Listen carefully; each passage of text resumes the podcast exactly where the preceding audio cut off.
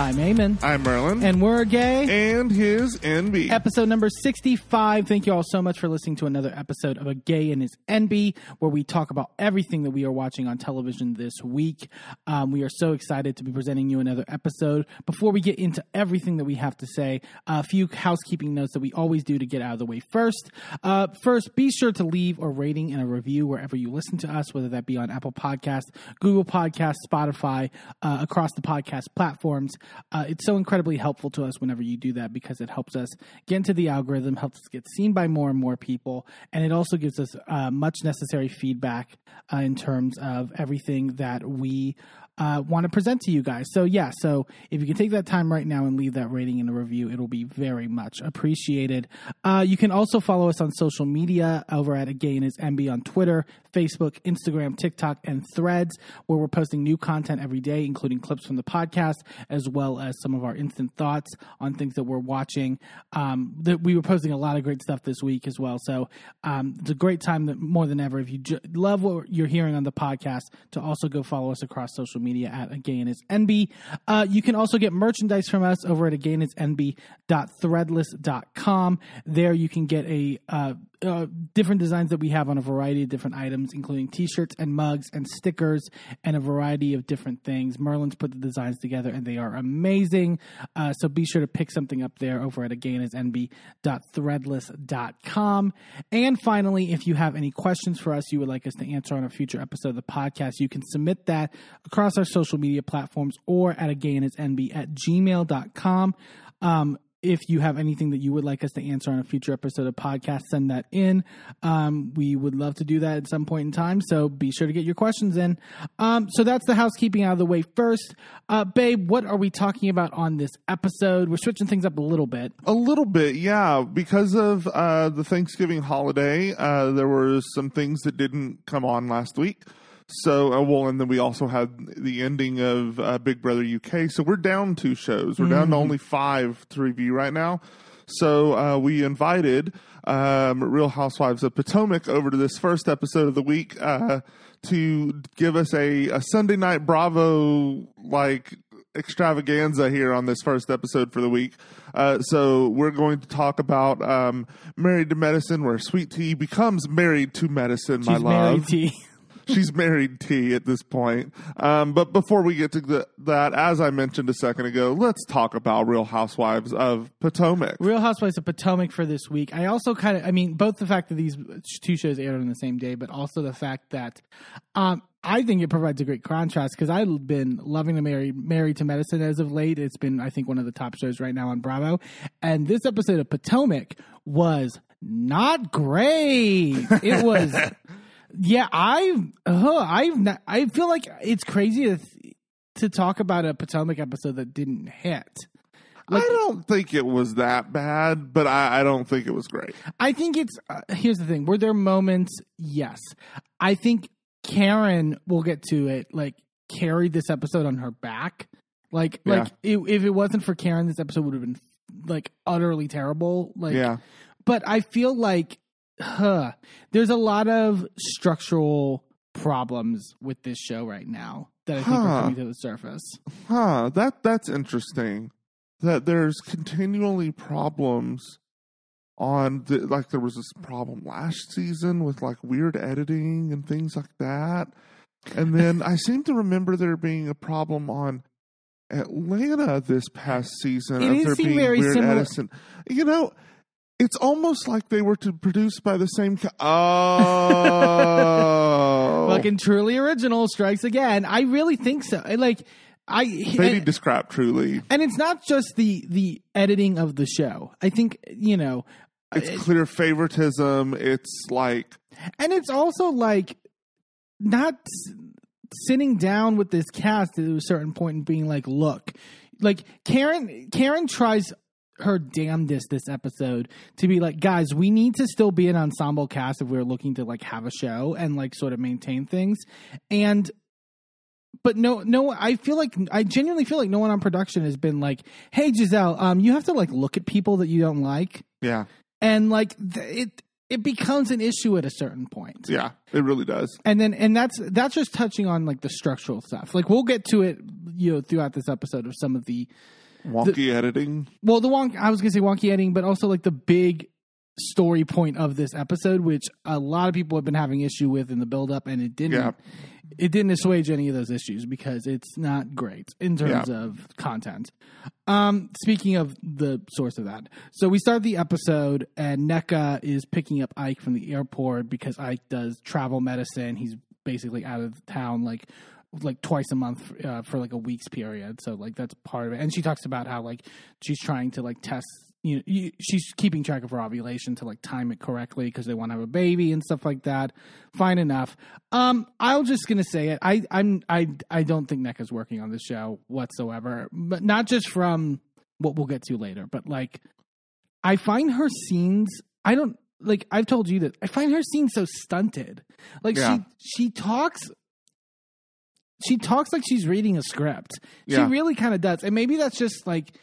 And who knows? It could be first season jitters. It could be your personality, whatever. But it just it it just feels like they're working through a scene, particularly the scenes with her and Ike. Like, yeah, I don't feel like a natural chemistry between the two of them. Yeah, and we'll sort of hit on it later. I think in next week, where like you know, it, it the way they fight is also very weird, and how short tempered they are. It's very it's very wooden. Yeah. Like there's no life there. And it, but also if there was like, I, I need to know that you guys love each other. And like, I don't really get that vibe.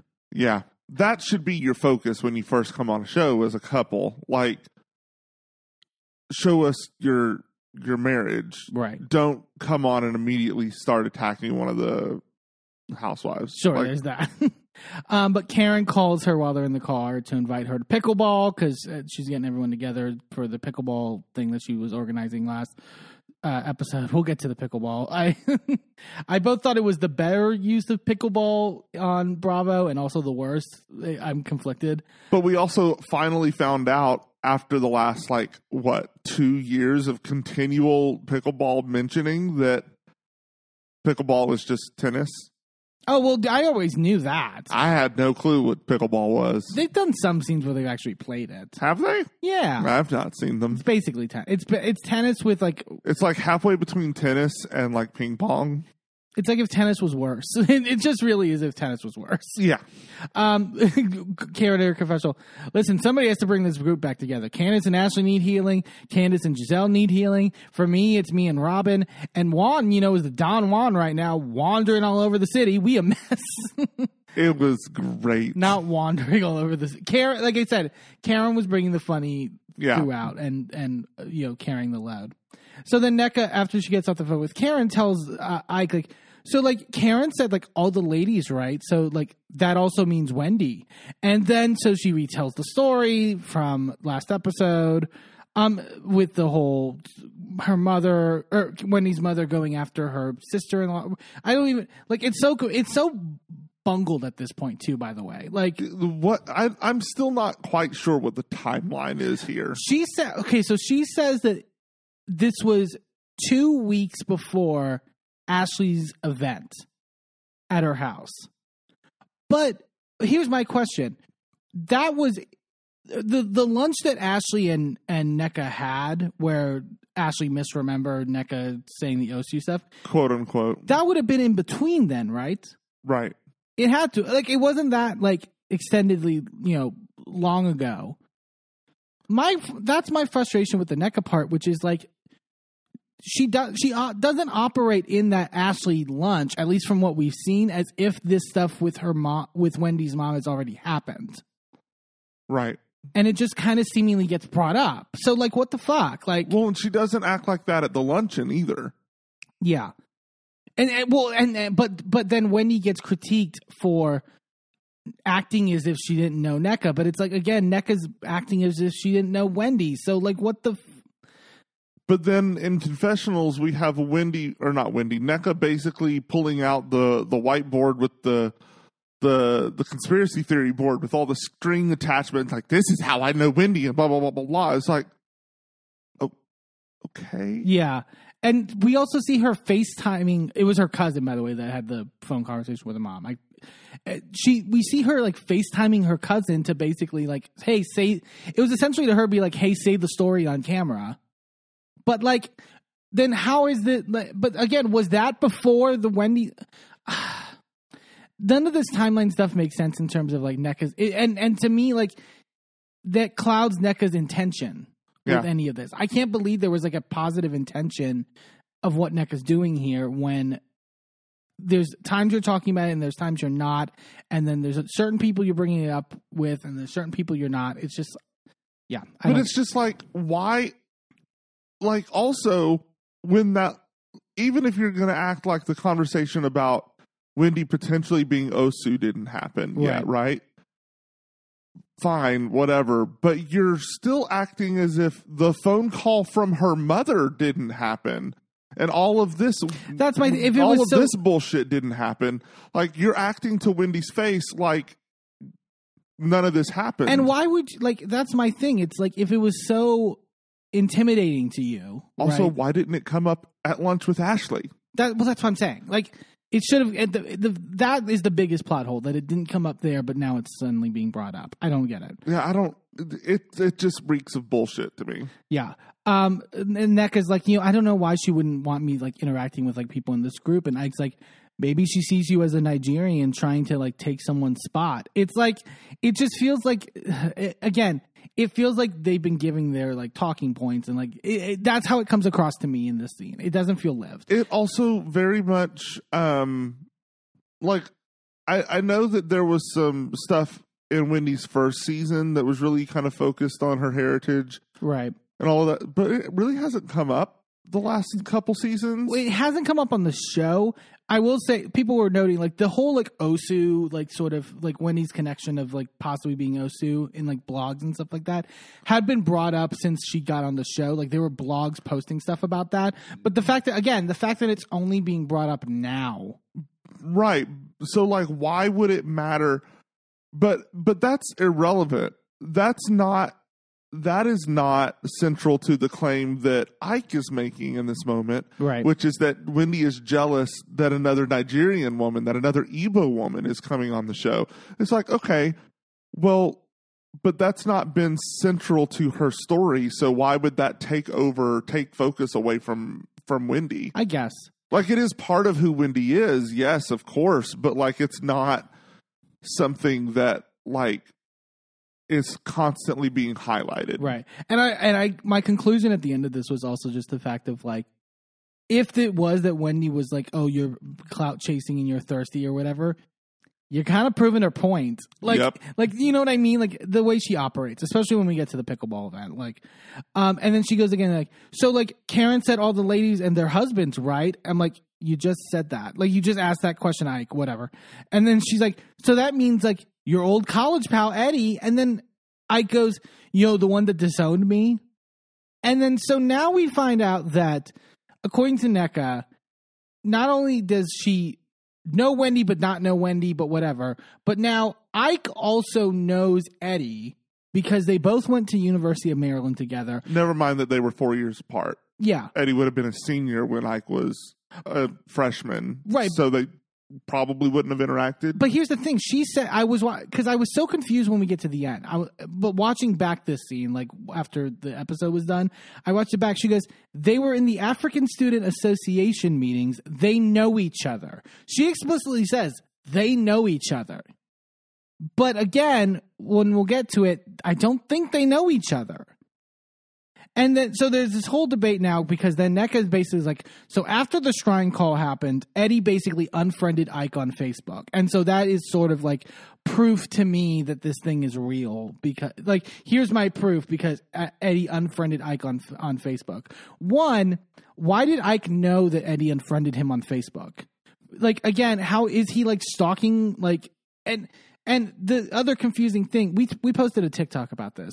The other confusing thing is that they show a graphic of Eddie uh, with Ike as a friend, quote unquote, on Facebook, and then him being unfriended. Well, and I also will point out that they they actually don't show that.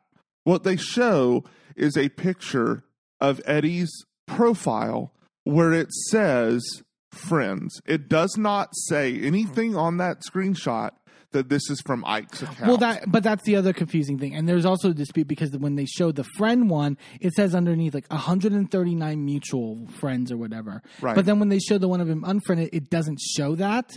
So it makes, there was a Twitter user that is like, is this from like two different accounts? Right. Because why would it be different?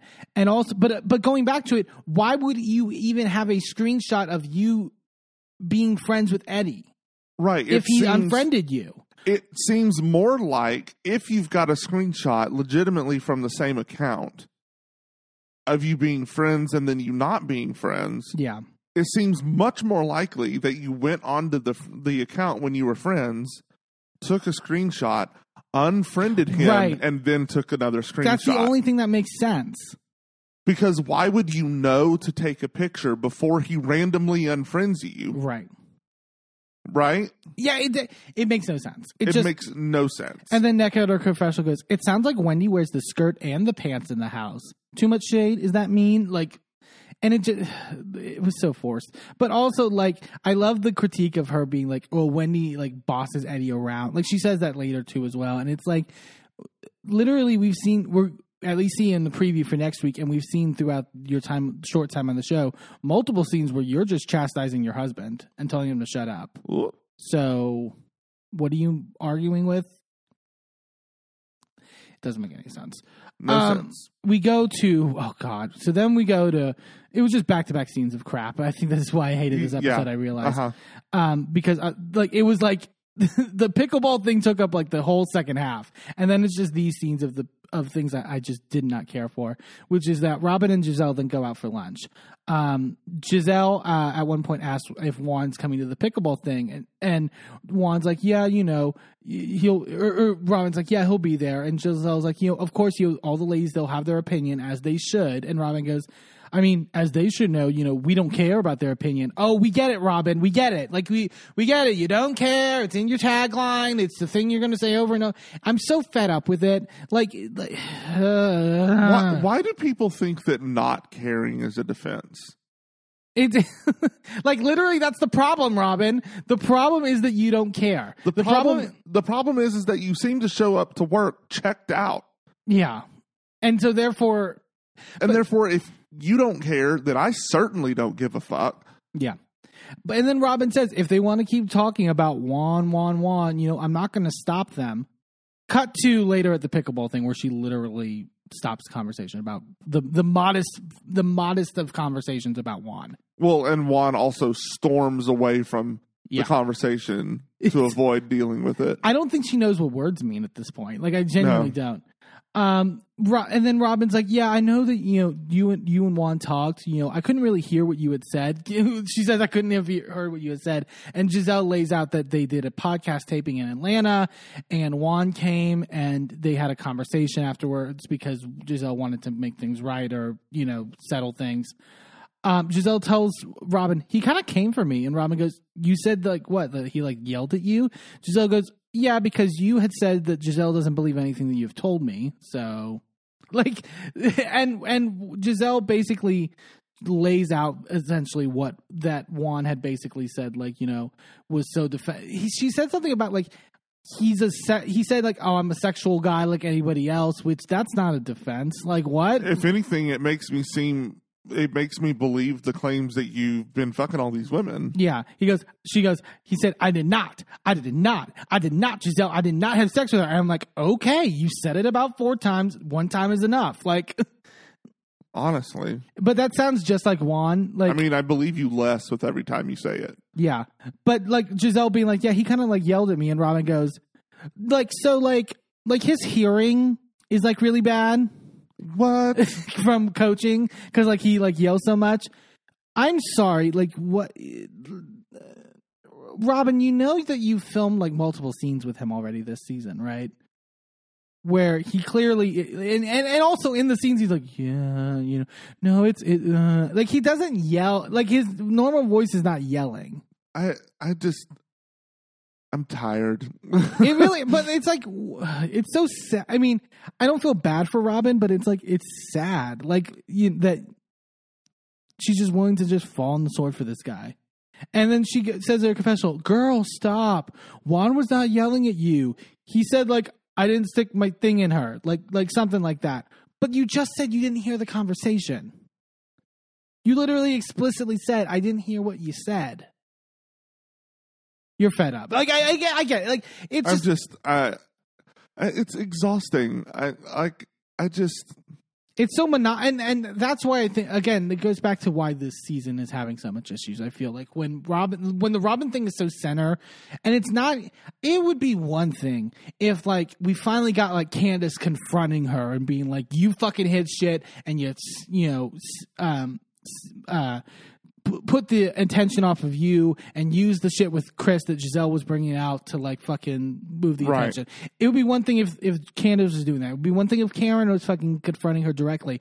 But no, Robin, she doesn't really get confronted on anything, but then plays the victim as if she is. Right. And then, like, it's just, like, whiny and bitchy, and I'm just tired of it. Like, well, and production's letting her do it, right? right. Because they're, they are... still filming this as if that's it. Because with anybody else, there would have been lower thirds, right? There would have been shady lower thirds. There would have been edits proving her wrong. There would have been all of this stuff. Yeah. And there's like a couple here and there, but it's more just, but a, not that shade on her really. Right. But to me, like the whole point of having Robin back, uh, to me, having Robin back was a mistake. Now, in right. retrospect now, now, it was a complete mistake. If they would have actually had that more confrontational attitude going into this season where they were laying into her for her shit, then I think it would have been better. Like, well, but, but this is not working. It, it's not working. And number two, it's also like laying the groundwork of you can steal money from Bravo and still be keeping your job. And it's not getting punished for it. Like, like literally, she's not even demoted. Yeah. Like, what the fuck? She needs to be gone next season. I gen- If this keeps up in the way it's keeping up, which it seems likely, she needs to be gone next season. There's no value in her being on this show. None. She's I don't not adding anything. No, not at all. And in fact, she's taking away from everything else. Like with Giselle... Giselle, I can be like, okay, she adds certain things. I can right. say ta- like tangible qualities in which she adds and when she's at her best. Robin, what is she adding? Robin honestly should have been a friend of for the last like three seasons. Yeah, it's it's real bad. Um, but then Robin then goes, so um, like I probably shouldn't be telling you this, and Giselle goes, good, tell me. Because, of course. And then Robin basically tells Giselle what Nneka told her about what the whole Wendy stuff and, like, the shrine. And blah, blah. Mm-hmm. And, of course, Giselle's fucking eating it up. She's the, she's known Nneka for, like, two fucking seconds and then, like, immediately believes her because it's against Wendy. It's right. so, like, like, there's no, like, there's no evidence. And they're just clearly like, yes, this is definitely what happened. Uh, Giselle goes... Uh, so she's a voodoo hexer? I mean, I hope it's not true, but, like, it's beyond fucked up. It's, like, evil. And they do, like, the lightning striking and, like, the yeah. cr- crazy graphics. It, we'll get to it at the end, and I know you're going to have tons of opinions about this. Because tons of, of opinions. For obvious reasons. But, like, it's, it's... And for not obvious reasons. I have other opinions as well. Okay, yeah. But, like, th- there's no de- there's no deft hand that's being applied to right. this when it's a very ser- serious fucking topic. Huh. Um, the, one of the few scenes I sort of liked. We go to Candace's house, uh, and she's there with uh, Mama Dorothy. And I, I will say, I actually like that they're calmer with each other now. Like, they seem to have a better dynamic. Like, Candace says, like, with my music career and stuff like that, it feels like she sees me more in a respectful manner, like, like I'm doing shit and, like, you know, making something of myself. And it just seemed like Dorothy's – I, I feel I also feel like Dorothy's gotten, like, work done because they showed, like, flashbacks from, like, their when they used to fight. It's like she doesn't look the same. Um, yeah. But, like, she, she just seems lighter and, like, sort of, like – because Dorothy used to be a mess. Yeah. Well, I also think that maybe Dorothy is, like, accepting the success of the show – and accepting the success of Candace both on the show and as a musician, right? Like Candace is saying. And so she's less overbearing because she feels like she can take a step back and relax. Yeah, I can see that. But she's so, so Candace is talking about how stressful, like, the touring stuff is and how she doesn't want to, she can't, like, pour in the same amount of money that she did for the, right. the first tour, which was just about, like, getting exposed and stuff like that. Um, she's like, yeah, Chris was like screaming at me with like how much money that we're spending. And so of course Dorothy asked, like, so what's like Chris doing? She, again, it's like, I mean, he's still doing like virtual classes and like private chef events. And Dorothy goes, so he's making money with that? Bitch. Candace goes, no, mom, he's not making anything. Like being incredulous. And Dorothy's like, I'm not trying to be shady. I'm just lies. Liza Minnelli lies. Yeah. Candace kind of lays out how like their schedules have been flipped now. And because Candace was used to be really upset last season about like his work schedule right. and not having the sort of like time together, especially when they were trying to have kids and stuff like that. But now things are kind of in reverse. And like he, uh, yeah, I love that she's like, yeah, he basically quit the restaurant because like happy wife, happy life. Like, but like, you know, I, yeah, I, I actually think their marriage is probably healthier than they give it credit. I, I really hope that all the bullshit from last season yeah. didn't cause him to lose that job. At the I don't think so. Now, now that I think about, like, I, I, I hope it was that choice that to scale back or whatever, but. I'm, I would be so pissed if I found out that it had anything to do with the fucking bullshit from uh, Giselle. Yeah. And, and if that, I mean, Candace already doesn't fuck with her, but I would definitely at that point not fuck with her. Uh, she would launch herself across the next time that she saw Giselle and like claw her face off. Yeah. And um, I'd be here for it. Dorothy asks about, like, how are you and Robin? And Candace's like, you know, I just, I don't know how I feel. She sat, you know, being my, you, you know, having my back. And then she sat by her friend Giselle telling all these lies. She went from this is not who you are, Chris, to then humping the fence. And it's like, what is this about people humping fences this season? Like, I don't, it, it doesn't seem comfortable. Get off that fence. No. Get, get off of Karen. Well, I mean, Karen you, is the fence. Stop humping the fence. I was going to say, well, you could maybe stay on the fence, but, like, why you got to hump it? Like, yeah, this just, this is not. Just find a comfortable seat on the fence. Mm-hmm. Um, Candace is basically like, I don't believe her stories. You know, I believe that she was covering for Juan at the end of the day. And Dorothy's like, well, I mean, you can just have a conversation about it. You know, that's what adults do. And Candace goes, well, adults don't lie. And Dorothy goes, yes, they do. It's like, I, she got her there. I was like, yeah, adults lie all the time. Well, but I think what Candace is getting at is that, like, with a certain level of maturity and owning your shit, you you stop the need to tell lies. Right. That's true. Like, I yeah, she doesn't live in her truth by any means. It's just, it's it's ridiculous. Uh, we go then to, so Karen and Ray and Karen's assistant is getting set up for their pickleball event. I, also, at they're at, I guess there's an, I didn't know there were pickleball specific courts. Like places that like that were just for pickleball, I guess. And it's did you notice that it's called Dill Dinkers? Oh Lord! I, I here's the thing: as someone who hates pickles, I hated this episode in the amount of pickle imagery here. But I did appreciate Karen being like, "Oh, so we're going to pickleball? I'm just gonna make everything pickle themed." Like she had like giant jars of pickles and like they they realized that pickleball is not named after pickles. I don't know if she realizes that. And also, and so her and Ray are also both dressed in green, so they're calling themselves Mister and Missus Pickle. And like, it, they like Karen is trying to make this fun. She's really trying. Um, I also had questions about the food spread because it was just pickles and then baked beans. Well, pickles have a very big place in the barbecue, but it didn't. And baked beans are part of barbecue too. So I would. I would think that there was probably barbecue there. I, I didn't see it. Unless I misremembered, there was, I didn't see any meat. I didn't see any, like, yeah. It seemed like just beans and pickles, which I feel like is a terrible combination. Yeah, by itself, yeah, that's good. You go be gassy. You're going to get farts, and then you're going to get pickle farts. um, Giselle then arrives. Karen and her are joking around, and Karen's like, I mean, you're more fun now with your new boyfriend. And Giselle's like, I didn't say I had a new boyfriend, Karen. Uh, and then Karen in her confessional, I mean, there's no shame in a woman wanting to pick up a toy every now and again, but I haven't seen him. I know the pastor was living in the phone, but Jason's ass not even in the phone. I haven't seen him. Where you at? Outer space? Also, I forgot about the whole Jamal's in the phone bit, which I loved. Also, Giselle, stop lying. He would not be on this show if he wasn't serious. Yeah. But of course, I mean, this is common with Giselle that she's not going to bring her man around to events. Like, which I don't necessarily blame her. She brought her fucking hairstylist, Cal, and not like... I mean, but you know, housewives can be a little vicious, you know, so not in- introducing him right away. Well, and who would be the most vicious of this group? You're right. I know, but... She had the gall later to accuse Eddie of not wanting this. She says at the end of the episode, Eddie don't want that smoke. Bitch, you don't want any smoke from anybody. You can't, you don't want Candace's smoke. You don't want Wendy's smoke. You can't even look them in the fucking eye. And you're going to be critiquing people. Like, mm-hmm. Give me a fucking break. Lay, lay your shit out on the table. Um, I just wrote a note uh, in my notes that just says, make sure to bring up uh, Gordon parking for Merlin. Because you were... First off, Mia and Gordon pull up in separate cars, which was odd on on, on a base level. It doesn't inspire confidence for, for their relationship. But you were pissed off at Gordon. I forgot about this. Yeah, yeah, did I just remind you? You did.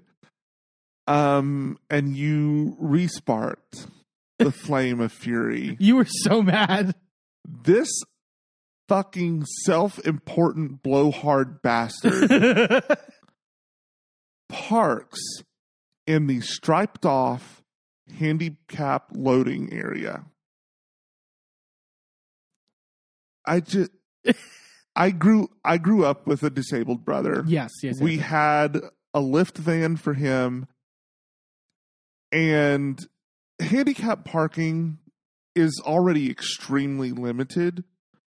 So when you get into a small parking lot like that was, there's probably only two spaces, maybe, that are handicap accessible. And then to have the loading zone, which is for letting down a ramp on a on a uh, on a ramp van, right, or a lift on a lift van, or just getting in and out, like needing the extra space to open your door all the way to get in and out of the car, right? That's what those are for. You've basically parked in the place that makes it completely inaccessible for people with disabilities. Yeah.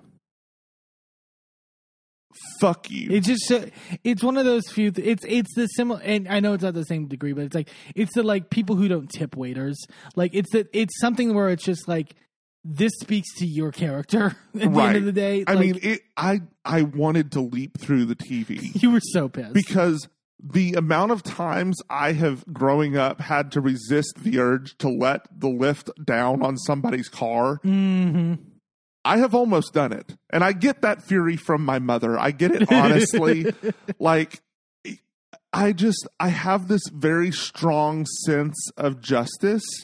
And when somebody does something that is so egregious like that, to completely remove access from someone who cannot get access any other way, it infuriates me. Right. So, like, Gordon, if you're listening, fuck you. Fuck you with the biggest dildo you can find, wrapped in sandpaper, using uh, rubbing alcohol as lube.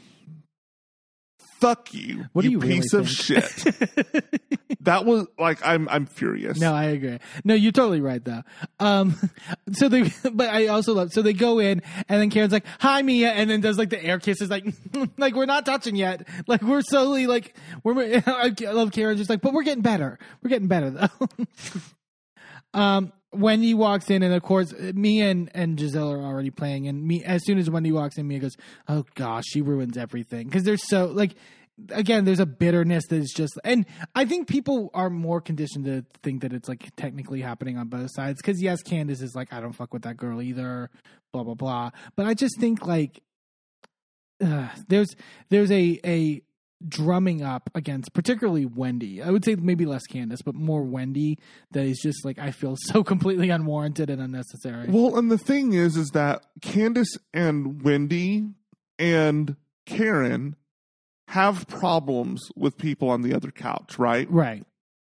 But they don't, like, they have decided for the good of the group, for the good of the show, they are going to at least move forward. And, and like, they aren't talking to Giselle, but that's also, I would say, because Giselle's made it clear that she's not talking to them. It's like Giselle, right. like, like I'm not going to engage with someone if there's no, if they have no desire to even look in my direction. Like that's right. not something I'm not going to like, you know, cause then I'm just going to look like a fucking idiot and I'm not going to do that. But my point, like I was saying before, is that I think pro- I, I'm pissed that production hasn't sat down with Giselle and said, look, you can't keep doing this. Like, you could be mad at these people, don't get me wrong, as even as falsely as it is, because then Giselle also talks about, like, you know, do, she's talking to her confession, like, do I speak to Candace? No, I do not. Um, just rewind the videotape, and they do the rewind to the reunion where Candace says the thing about your dwindling uterus and that your your white passing ass and all that stuff. Never mind what pushed Candace to make those comments. Oh, right. Because, of like, once you say something vicious enough to Giselle, she's suddenly the victim. And it's like, you are not taking account to the timeline of, like, what actually fucking happened. Like, I, I just I just need to know what Giselle and Robin have done to production to earn this favoritism. Mm-hmm. Just, just like I was wondering what Ro- or uh, Marlo had done on Atlanta, because it's the same production team. Right. So, like... We see you, Eric. We see you, Eric. But it's just so clear, like, the the favoritism for certain people. Yeah.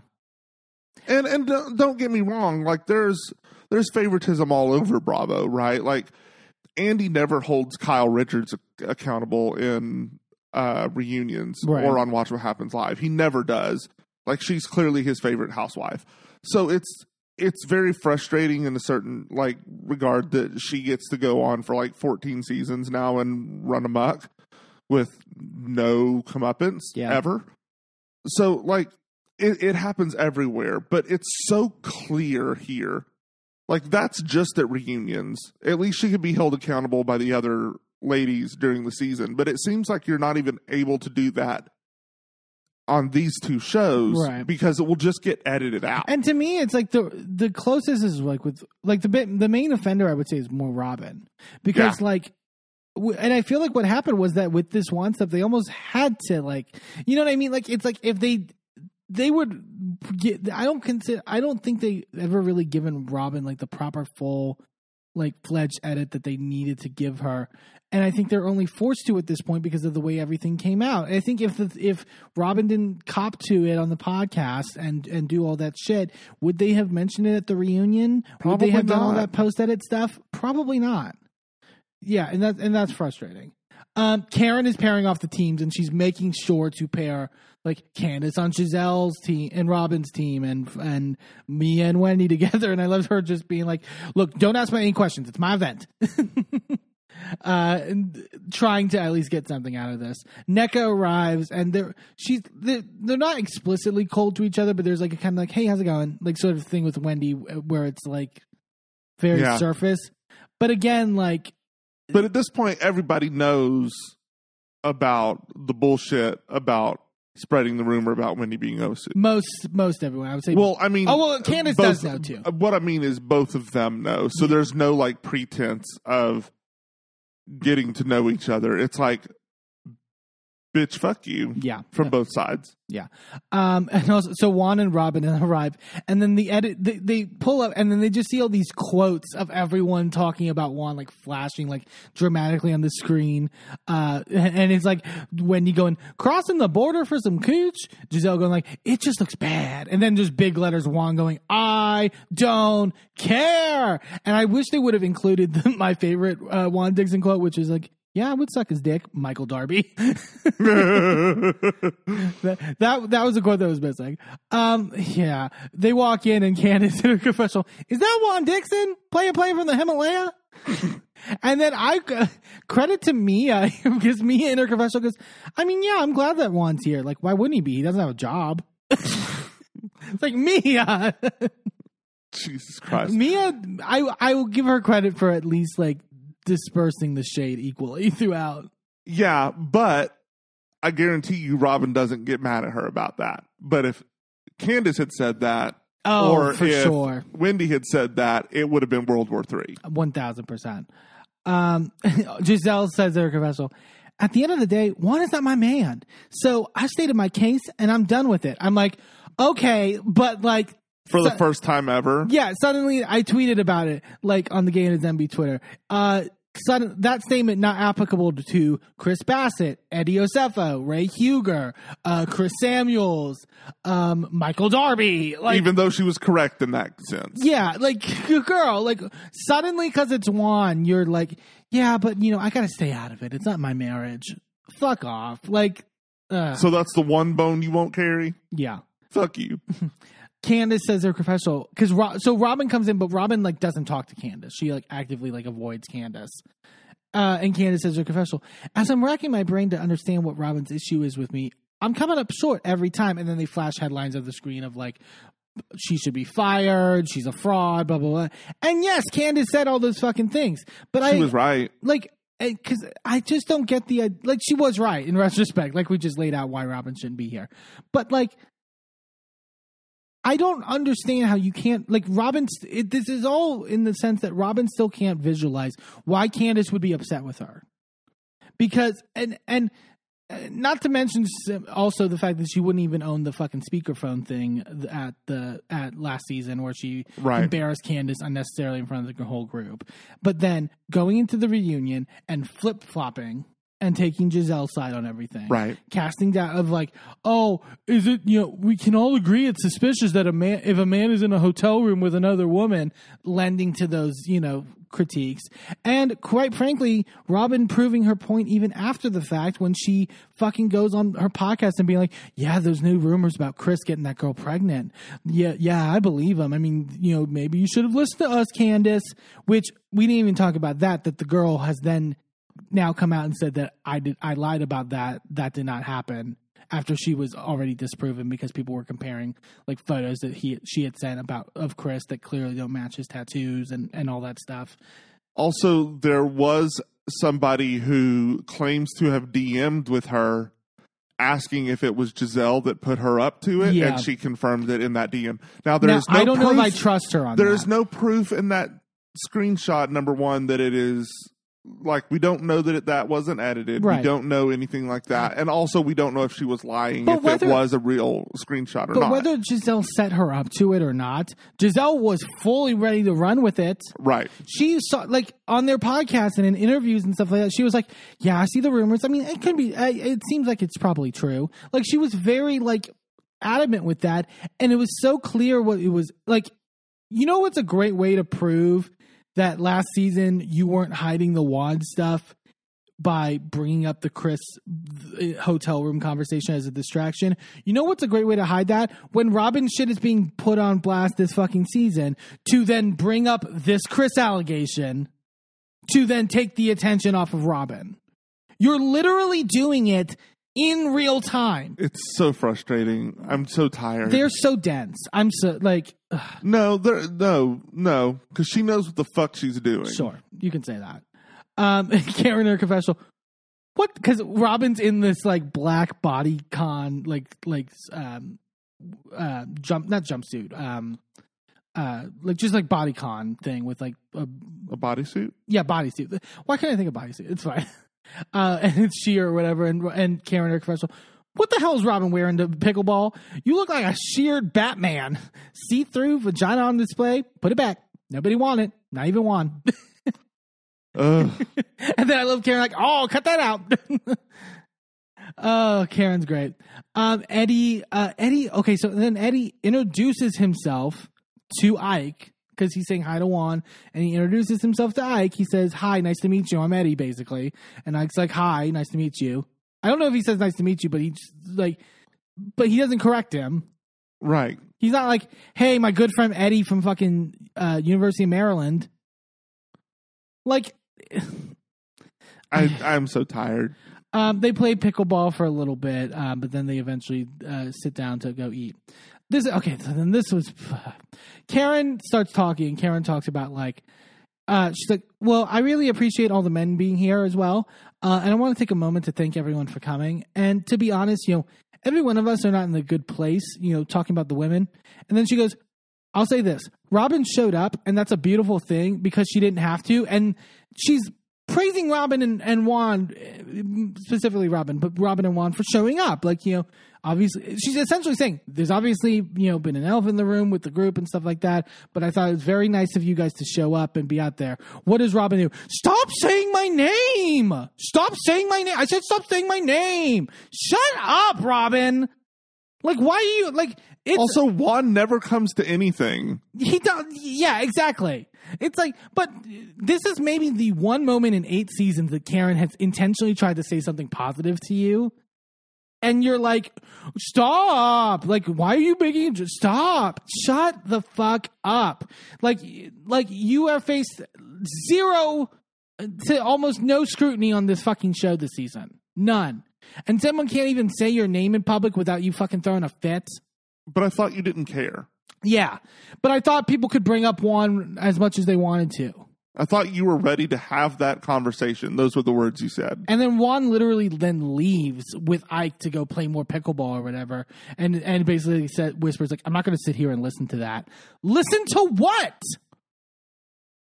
Like, uh, fuck them. They need to go. I'm so, I'm, I'm over them. I'm over it. Um, so then they start talking, and then Ashley brings up, like, you know, I did, you know, I mentioned about how, like, I delivered the uh, Nneka's message wrong to Wendy, and, and Nneka's like, I appreciate you, you know, saying, like, Nneka didn't really hold Ashley to account at all for, like, misstating that, which makes me think that it was pretty clear that there's a, uh-huh. Um, Candace then asks, like, so are the two of you good? And Nneka goes, I mean, I don't know her to, like, have a problem with her. And Wendy's like, yeah, like, I don't know her to have a problem. And Nneka goes, oh, but did, didn't I just say that? So so you're just, like, repeating what I'm saying? Nneka was looking for an issue. And it's so it was so blatant that she was. But and I it, thought you knew each other. But again. uh, Wasn't that the whole thing? That you knew each other already? She wants to. Uh, and then Nneka then goes, but, like, I did hear that you have, like, a problem with me, and then brings up, like, the phone call stuff, and just is very just pointed immediately, and, like, not, like, Candace, I think, I think it was Candace that hits on it, like, in a little bit, which is just, like, why are we just, imme- like, even if you believe, even if all this happened, right, why are you assuming that Wendy, one, knows about it, and two, told her mother to harass your family or whatever? Why wouldn't you be like, hey, Wendy, I have this issue? If you're on, if you're not looking for an issue, if you're not looking for drama for this show and to make these, like, accusations against this person, if you want to actually, like, maybe have a relationship and a friendship with this person, why are you immediately assuming in your mind that w- maybe Wendy talked to you or to your mom or something, because I understand that, but why are you immediately assuming that Wendy told her mother, call her cousin and threaten her and say that you're going to fucking cast voodoo on her or whatever the fuck? Why is that the assumption? I have my opinions. Don't say it. Like, please. Like, um, so, hmm. 'Cause it doesn't make any fucking sense to me. Um, so here, we're, we're going to get into to this. First of all, it's twenty twenty-three. Why are we using the term witch? Right. Or any association with witchcraft as an insult, as a an attack on someone's character? It's literally, like, witchcraft in and of itself is not a religion, but it's the oldest, like, paganism is the oldest religion that exists. Right. It existed before Christianity. It existed before, because all it is is cultural beliefs, right? Yeah. So why are we attacking the idea of paganism? Number one. But number two, you know how much of an insult it is in West Africa in general, but specifically in Nigeria, specifically amongst the Igbo people, to call someone a witch. Because, and Wendy posted on her social media actually explicitly detailing this about how you can basically be stoned to death and and be, and or well, and jail. It's also associated with the whole Osu thing. Yeah, Because the whole thing with the Osu is that you sacrificed a child to like ancient gods or to like a monarch or whatever or whoever in right. order to gain favor. And so when Christianity took over, anyone who had practiced Osu or who had been labeled Osu got ostracized because that was a pagan practice. Yeah. So like it reeks of like a colonizer mindset, and it's really incredibly fucked up to it continuously attack Wendy on her cultural ties. Right. And and especially and, and as much as Nneka is the one doing it, it's obvious I believe fully it's being at the very least orchestrated or at, I'll say at the very least encouraged by Giselle and Robin and, and, and that ilk. When you're just coming off of a season of being accused of playing into um, uh, light-skinned like privilege in many regards, right. like why on earth would you then like clearly divorce yourself from the understanding of like how this is not just simply like, oh, she's a witch. Like it's like lit- there's a connection to this that is cultural that you are not like caring about whatsoever and being so flagrant with. Well, but I don't even think they're being flagrant. I think that they picked up on that and are specifically attacking that. Right, right, right. Like that, like they are There's outwardly intention. being flagrant, but it's intention. There is no way that the entire drama around Wendy centers around her being Igbo. Yeah. Because if she was not Igbo, if she was someone who didn't know what her African roots were, mm-hmm. and she was, you know, one of many millions of black people in America who do not know their specific African roots, then there would no there would be no issue, right? Or there would be some other contrived issue.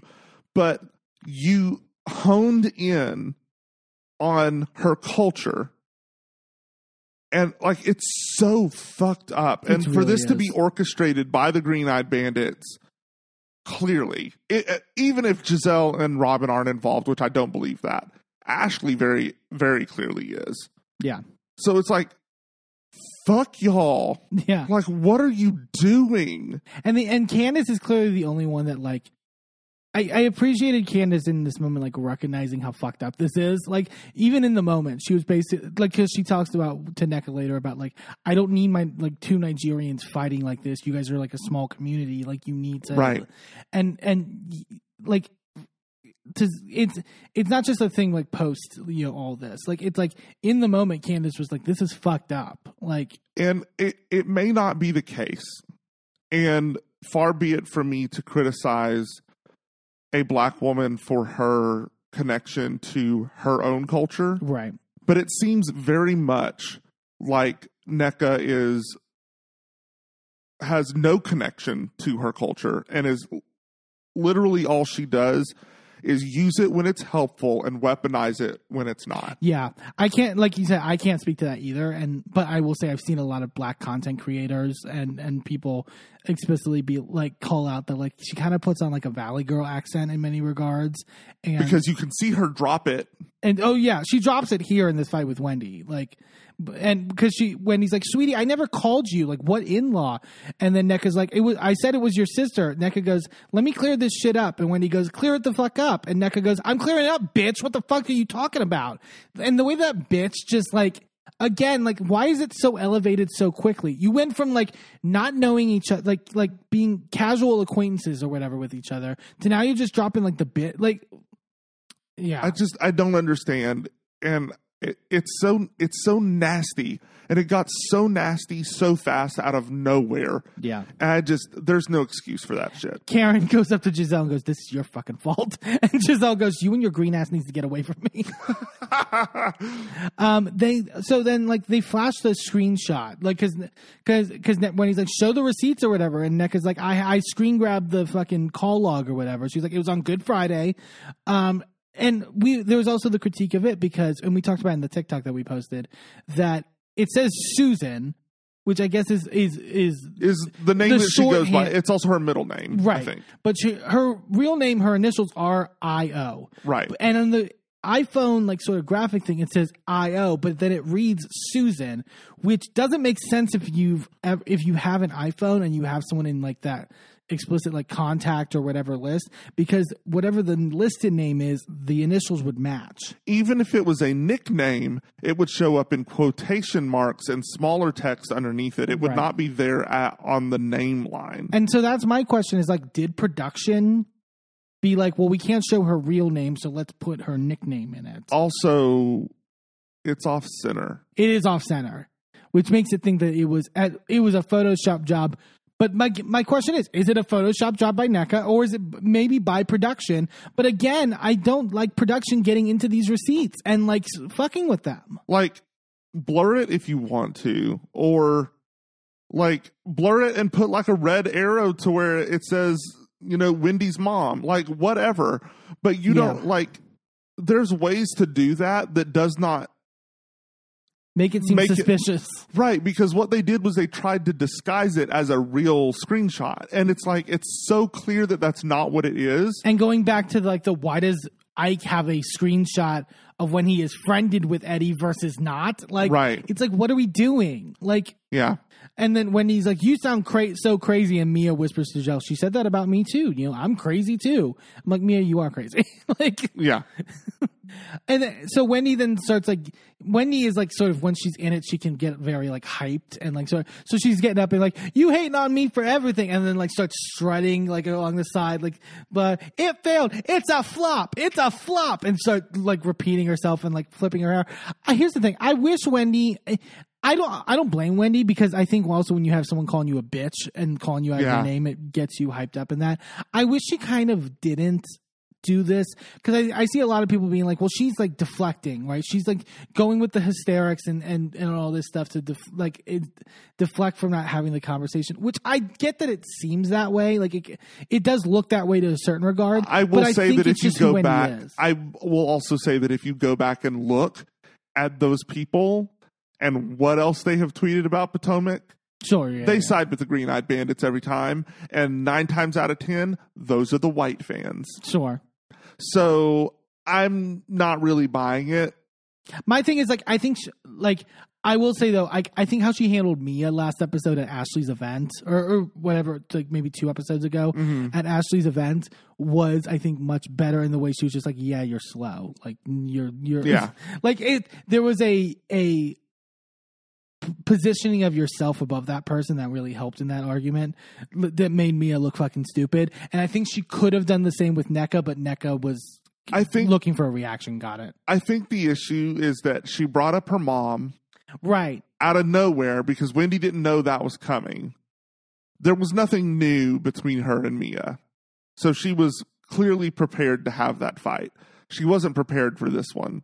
She didn't know her mom was getting brought into it. She didn't know she was going to go so deep and nasty on the cultural lines. And when it, yeah, and when it has that cultural connection and that significance, there is a, def, a not defensiveness, but like a, a desire to like correct the record as swiftly and like intensely as possible. Well, and it's anger, yeah, right? Like the initial reaction is "fuck you," right? Like if you had a problem, come to me and tell me there's a problem. Don't, number one, out this in front of all these people, and number two, in front of all these cameras. If you give a shit about the culture, about the culture, then pull me to the side. Right. Wendy's like, you know, with what Ashley brought to me about like you saying that I was Osu or whatever, now I'm starting to think that's the case, because the way that you're bringing this whole shrine thing up now links to that, and it kind of incriminates you. And and Nneka's like, keep trying to be detective. Your mom said it. And Wendy's like, my mom worships our Lord and Savior, Jesus Christ. And Nneka goes, by day, by night, she's submitting names to shrines. It's like, this is just getting, like you said, so nasty so quickly and unearned and like, uh Uh, also, Wendy made a, a post about this, or I think it may have been the same post. It's mm-hmm. like, the only shrines I know of are in the Catholic Church. Sure. So, like, I don't know what you're talking about. And she's right. Catholicism does incorporate a lot of, because when Catholicism was first created, it was a bridge between Christianity and paganism. Okay. Like there were a lot of pagan aspects brought in. That's why Christmas is so reflective of Yule. That's why, and Saturnalia, which is like a, a wintertime festival in like Greece and Rome and all of those. Mm-hmm. uh, I think it's Rome, not Greece. Um, if it was Greece, then we would have heard about it from Angie K. Um, um, um, but like that's where the Christmas tree and wreaths and all of that stuff yeah. comes from, is from Yule, not Christianity. It has nothing to do with Christianity. Um, but that's a good point. Like, like there's a there's a bridge, right?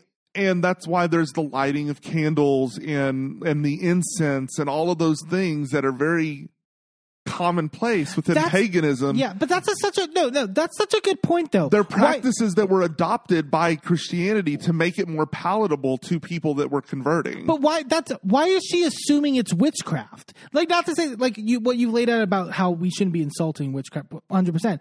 But if there is shrine, and she's also, from what I remember from that conversation with Robin, all she says like, "Don't pray, pray against me," you know, making like just talking about like prayer. And it's like if you're talking about prayer and shrines. Why is the, the immediate jump then that it's this separate thing other than being Christian? Right. Isn't her family Catholic? Yeah.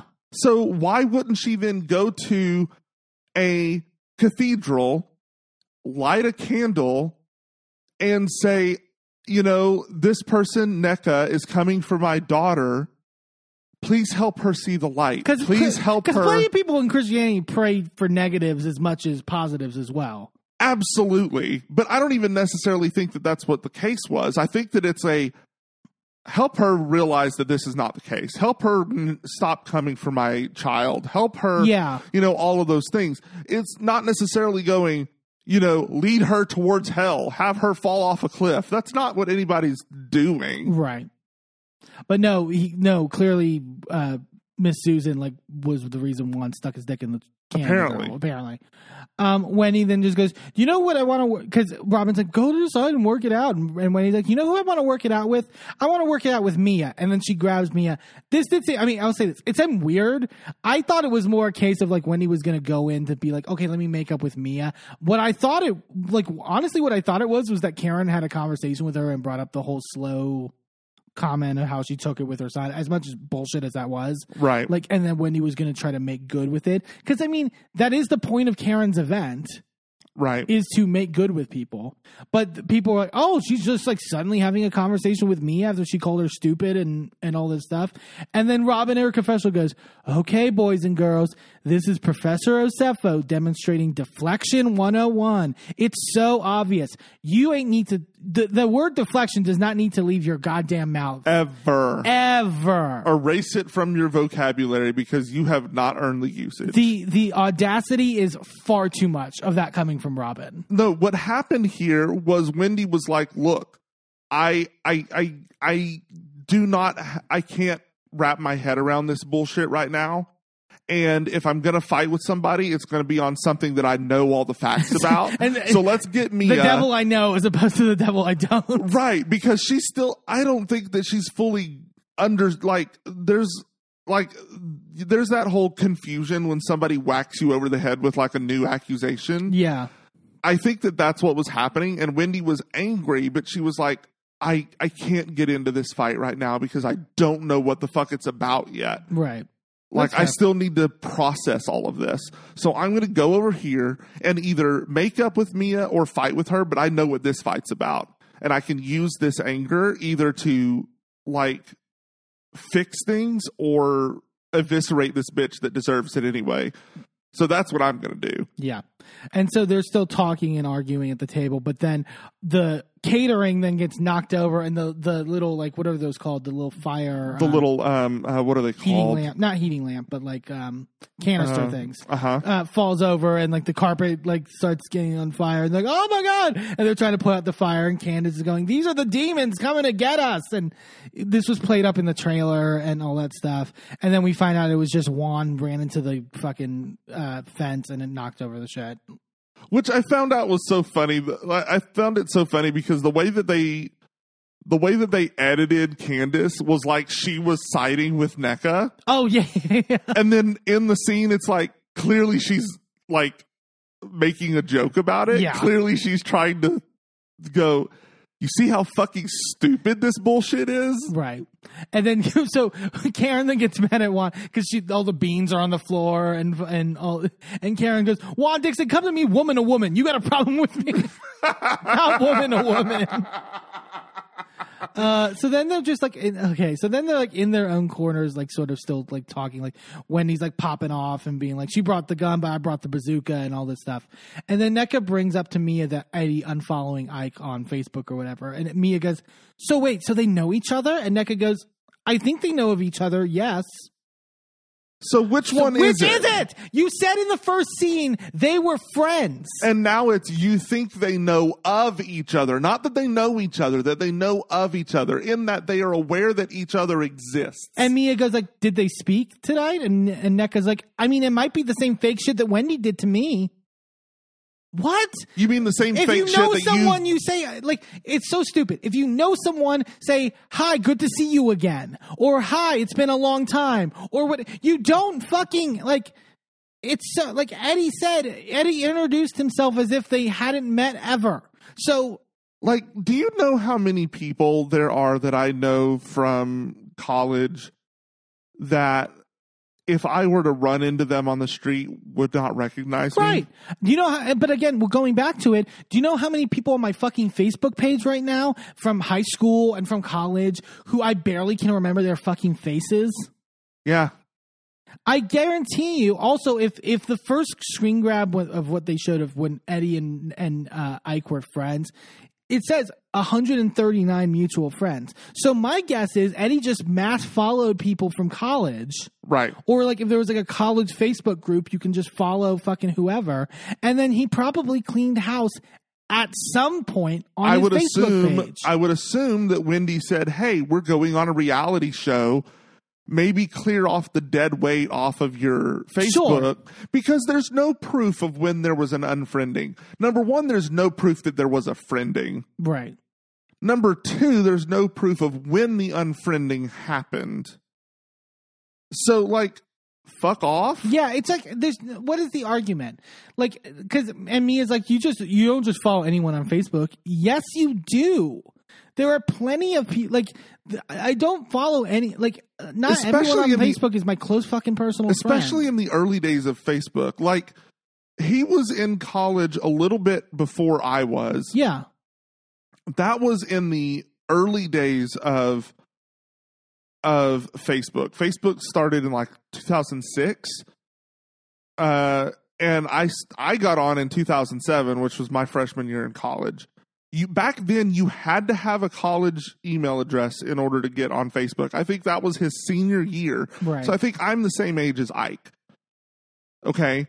So of course you're just going to go in and add people because we really don't know. Social media is so different back then. Yeah. Now we're like concerned about, you know, private information getting out. But back then, nobody gave a shit like, about that. The, no, but you just add people. But in the most case of the scenario, they were like an acquaintance, right? Right. Like, like if they were on that same forum or the meetings or whatever in, in college that Nneka said in the first part, they were at the most acquaintances. So then why is the unfriending on Facebook an offense? Also, it was one hundred forty people, this, this group. Yeah. Because that's how many friends mutuals. they had, mutuals they had in common. So clearly he went in and just friended everybody in that group. Right. But so, and, and Mia goes up to Eddie and Wendy, and Mia's like, you know him? And Eddie's like, I just met him. And so when Eddie then goes over to then clarify this, and Mia brings up, like, you said he unfriended you on Facebook. And Ike's like, Eddie, what's up with that? And Eddie's like, when did I unfollow you on Facebook? I just met you today. And they get like to a back and forth, and she and cause people were pointing out, I keeps going, you didn't unfriend me on Facebook, and Eddie keeps going, I just met you today. And people were like, well, that's not the question, Eddie, and you're kind of dodging. But he's not dodging. He's answering the question by by proxy. Yeah. He's basically saying, I just met you today. How could I have unfriended how, you? But also, how could he def- like to me? If he unfriend, like my theory is he unfriended Ike in this like mass unfollowing for just random people. He's like, I don't know really any of these people, so I unfollowed them. So maybe he, I think the reason he's not explicitly saying it is also because maybe I did unfollow him, but I don't know who this person is. So well, he probably what, doesn't even remember unfollowing that's him. That's what I'm it's saying. Like, like, it's like, I don't, I just met you. Like, what are you talking about? How could I unfriend you? Yeah. Uh, Nneka then keeps like trying to insert herself, and Ike literally stops her and goes like, let me talk, honey, or whatever the fuck. And then he tells he tells Eddie, say it with your chest. You don't know me.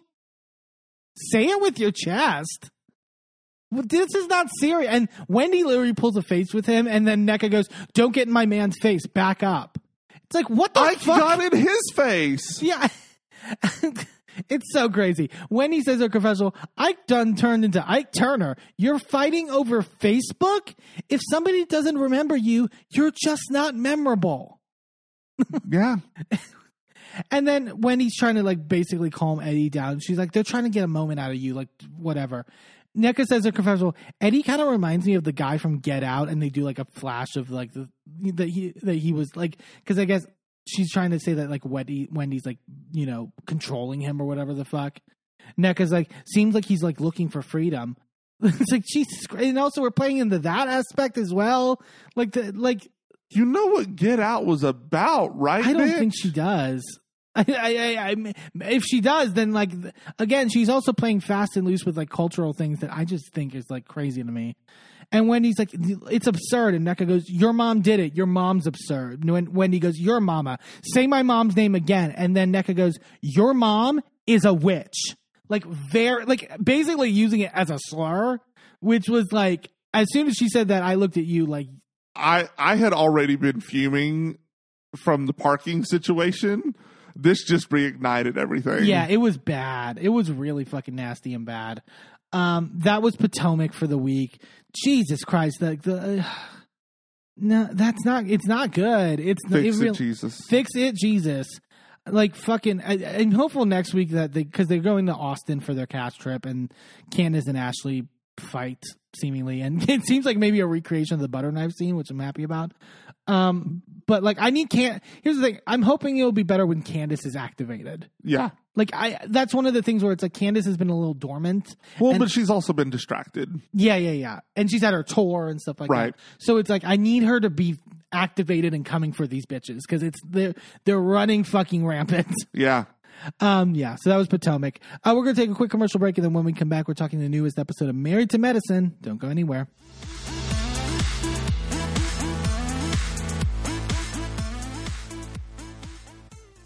Well, hello, friends. I'm your pal in the Main Street Media. And, and I'm the Riz. And, you know, Riz, it takes years of strenuous, dedicated training before you're worthy to step inside a professional wrestling ring. But it takes even more time to develop complex, highly astute opinions about professional wrestling. Am I right? That is correct. Yes. And you know where we can find that? Yes. On a wrestling man. That's right.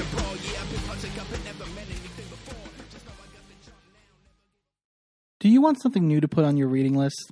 Are you feeling your holiday spirit grow while also being astutely politically in tune? Then you'll want to pick up The Santa Strike, a new book by Shanna Hamaker. While home in Midland, Texas, on a weekend visit with the eccentric uncle who raised him, Marion Wachlowski, otherwise known as Mary, discovers a long-forgotten letter Uncle Joe wrote to Santa Claus. Mary keeps it to share with his girlfriend Lindsay and his best friend Tommy. At first, they consider the letter to be nothing more than a silly lark. What kind of grown man would write a letter to Santa? But soon, Mary and Lindsay find themselves caught in a much larger mystery, concerning many, many more letters to Santa, all surrounding the crisis of gun violence in America. You can order The Santa Strike now on Amazon, available both on Kindle and in paperback. Sidekick Media Services. We are your sidekick in business for social media, video production, and more. Find out more at sidekick media services dot com.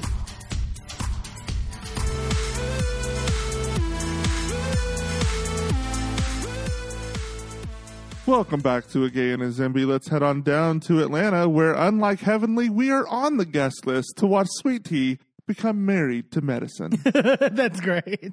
Married to medicine for this week. Uh, in the contrast to Potomac, like I said, like they are fucking killing it this season. It is so goddamn good. Well, and it's always, it's nice to watch this right after Potomac because yeah. it's just, it's a stark difference, mm-hmm. right?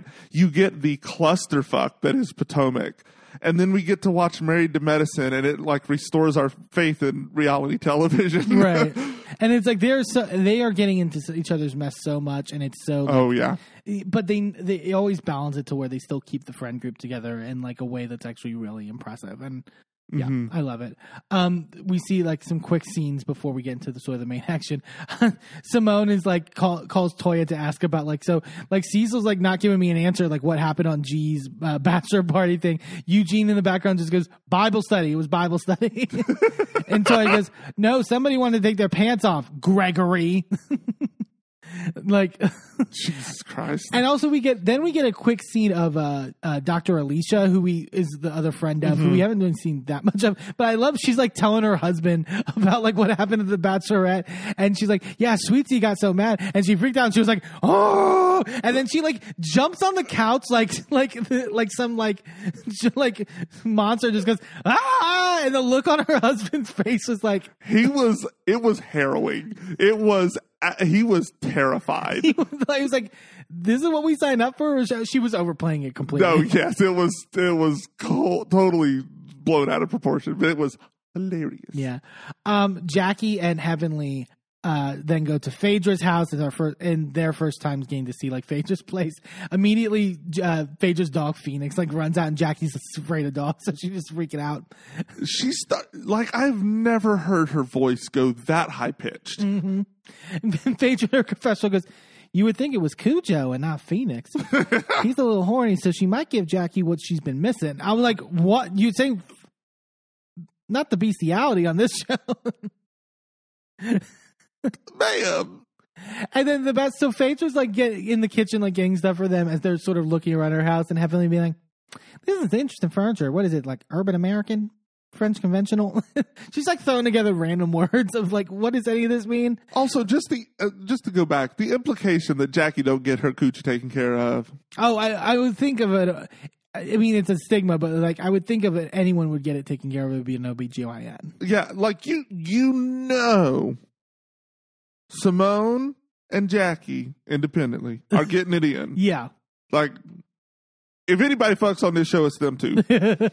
Again. Not together. Yeah. Uh, Heavenly telling Jackie, I love this. You know, I know you don't, but I really do. And Jackie goes, I didn't say that. And like smacks her. It's goes, definitely not Jackie's style. Well, Jackie goes, you hear stuff and make up stuff like the demons in your head. But I love that ja- Heavenly's acting as if she loves Phaedra's like uh, d- d- decor. But then her confessional, she's, like, she's got like a modern American shit here, and then she's got gothic shit over here. It's like, what the? I mean, to be fair, like if I had my rathers, I would be decorating in the clusterfuck of styles as well. Sure. But I'm also a maximalist, so there'd be shit everywhere. Right. The walls would be covered. It would be fabulous. Uh, ja- so they're in the kitchen, and then Jackie asked Phaedra, so, like, what was this about, like, you inviting Quad, like, to the pamper party? Like, what is that all about?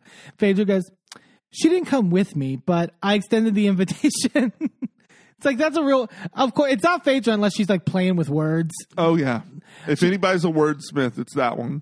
And Phaedra's like, I, I mean, I said to her, like, the ladies want to know where you are. And Jackie goes, so you show up at the new wife's party?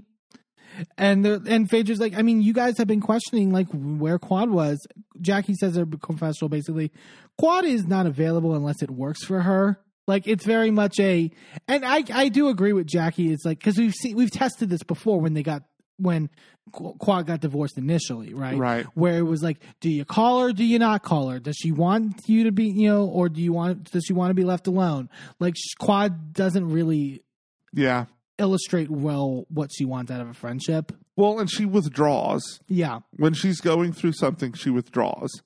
And it, it can be, I get why it would be frustrating for these girls while they're like, I'm sorry, you're getting paid the same amount that we are, but you're here for half the episodes. I need you to show the fuck up. Yeah, that's fair. Uh, Jack, but once they get they they get off in the conversation, so Jackie goes, and so back to you, because I'm not because you still got to answer for this, Phaedra. She's like, you still feel good with that decision? Phaedra goes, I do. And Heavenly just goes, hee hee. Heavenly's like chuckling this whole way through, and she's like, you there was going to be like a fight among sisters. You know, I think Quad changed the atmosphere. You know, I think she ushered in new spirits. And Heavenly goes, you're going to go with that. And Heavenly just says in the confessional, we all know Phaedra's full of shit. She knows that I know that she is full of shit. Like, I love this show. I love that, but I love I love that there's no, like, because we've seen Phaedra on Atlanta all these years and we know Phaedra's, I love that they're just like, yeah, we we already know she's fucking full of it. Like, and she's lying when her mouth, when her lips are moving. Right. Like, it's so, like, there's no, like, pretense that she's a new person to audiences. Yeah. But it's also, then it's harder for her to then get one over on them. Like, like truly get one over on them in a way that's, like, convincing. Right.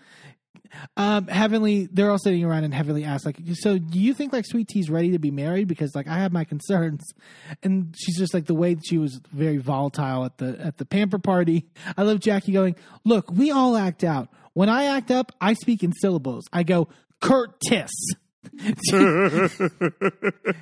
What are you doing? like, like, but I do, like, here's the thing. Again, we talked, I think we talked about it last week, maybe. Heavenly is correct that this, there are blaring red flags in what's happening with Sweet Tea and Greg. What, what gets me about Heavenly and everyone's relationship with Heavenly is, does Heavenly overstate things? Absolutely. Does she completely, like, bathe in hyperbole? One thousand percent. Is the root of what she's saying wrong? Rarely. Yeah. And she's also very, it helps that she's also very self-deprecating herself. Yeah. Like she, like that way I, the, so when she talks shit, I don't really care as much. I find and it it's funny. Equal opportunity. She spreads that shit around. Yeah. And Heavenly's like, Doctor G's not the one to be fighting on. You know, he has an emotional outburst as well. And I forgot about that therapy session where he, like, just laughs and, like, falls on the floor with Quad. And I was like, oh, God, that season was a mess. That, oh, man, that whole season was awful. Um, and then Heavenly in the confessional, two crazy people don't work. Damon and I work because I'm the crazy one and he's not. I'm glad she knows. I'm glad she's aware that she's the crazy one. But he's uh, she is true on that. Like, I feel like... I'm the crazy only, one. Only Damon. Well, yeah, you know, we're di we're different kinds of crazy. We balance each other's crazy. Yes, we're we're crazy at different times. Yeah, and like I feel like only Damon could be married to Heavenly when you really think about Accurate. it. Like Damon is so like anyone else in the world would have strangled that bitch already. He's got the patience of a saint. Like. Um, we then go over to Simone and Cecil's, and Miles is over, uh, and he's talking with Cecil about, like, school and stuff like that, and being like, yeah, you know, the teachers are fine, you know, it's just hard, you know, learning from a textbook. Cecil goes, sometimes school is not about learning the material as much as it is about getting the grade, which is very true. And yep. there, we'll get, we had a long discuss, not a long discussion, but, like, sort of a spirited discussion about this scene, because we kind of took different sides. Um, I, I agreed with some of the points that Cecil is making here, like, Like, because yes, school, it, the problem with school is that a lot of it is about sort of like just getting the te past the test and then, you know, right. And all that. And you don't really learn real life things. Miles then, Miles then goes, also when your parents, you know, get mad at you for getting a C, and then we just hear up the stairs, a C! And Simone, like, well, of course, Simone with her bat ears. She was listening the whole time. She was standing at the top of them stairs. No child in mine is getting a C. Look. Okay, so this is how it works within a major, right? Yeah.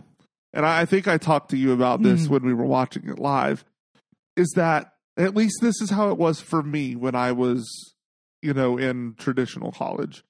Um, you have the requirements to pass a class are usually a D in college. For the most part, yeah. Usually it's like a sixty-five, I think, is like the... um. But that's for like your your core classes, the things you have to check off a list to get your basics done. Um, then within your major, you have different requirements for different parts of your major. For me, this is the example I'm going to use because this is what I know. I was a music education major. There is something within music that's called music theory. That's basically the the rules of reading and writing music. Right. And how music interacts on a technical level. Um, depending on your individual major within the music department, you have to make a certain grade. Like, um, if you're majoring in music theory, you have to ace those classes. Yeah, those yeah. are foundational to your entire um, major.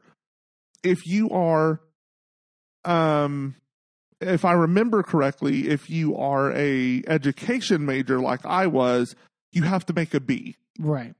Like, in order to move on, because there's like four levels of theory you have to take. Um, and if you are a performance major, you can get away with a C, because you're not teaching this to anybody and you're not centering your major around it, but you still need to have a foundational understanding of this in order to really move forward in the major. But it's not as important as it is for an education major or a theory major. Yeah. So like a C is fine. Like, so, but that's, so that's the thing. Like, I agree with you on, on the grade stuff. I agree. Like, I didn't think the grade thing was the big thing, but I think when, when they get into sort of like the plan for Miles, like going forward, and Miles talks about like, yeah, so I was originally thinking about doing like two summer classes, but then I had listened to the wise man, referring to Cecil, and, you know, he said, you know, I should get like direct experience instead of taking classes. And Simone then just goes, when can I see a graduation is my question. And like, I get Simone's point in the sense. And while the advice of Cecil is right, like sometimes real world experience is better than like get, and more helpful than it being in a classroom. You, I wish you would have told him that year one, because I he's on a, he's on his fifth year, and Simone is basically like, but I'm paying for this. And it'd be one thing if he was getting loans and like sort of like it would be going on his end of things.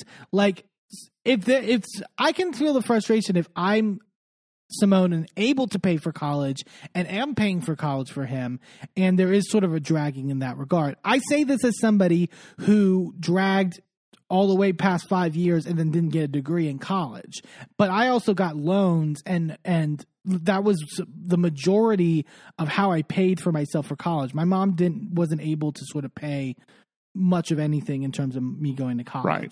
So I I felt sympathy for Simone in that regard, because, you know, it is a, it's on it's not just his life, it's also, you know, affecting her pocketbook at the end of the day. Sure. Um, what I will say though is that I kind of call bullshit on that, because the the check she gets from Bravo to do this show could have covered his entire college. Right, but again, it's not it's not just the fact that she ha- I, she has the money. Like, the, like I'm not doubting well, but, that she has but the money. But her argument is, well, I want to retire at some point, and I have to have enough money for that. And it's like, bitch, you know you got money for that. Don't even try to act like you ain't got money for that. I guess, but you don't know how many more seasons Married to Medicine gets. It can go. It could, you know, end in a in a heartbeat in, in terms of that. It shouldn't, because it's the best show on Bravo right now.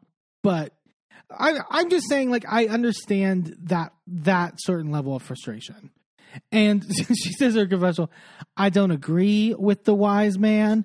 If I could choke out the wise man, I would. as, as Cecil's like right there next to her. And so Simone's basically like, we will pay for one more year of college, and then the rest of it is on your own in terms of like what you do in that regard. Um, she uh, basically talks about because well, and then Cecil, Cecil talks about like, you know, why, why are people against like generational wealth? I'm not against generational wealth. I agree. Like, generational wealth is really important, but you still need to have that wealth. You know what I mean? True. I will say that at his age, though, it is kind of... How old is he? Oh, probably late fifties. Or, no, no, no, or, no. Oh, at, oh, he's... Tw- oh, uh, Miles, he's twenty-four. Unless that... um, Unless he will be twenty-six... by the time they cut off paying for college, mm.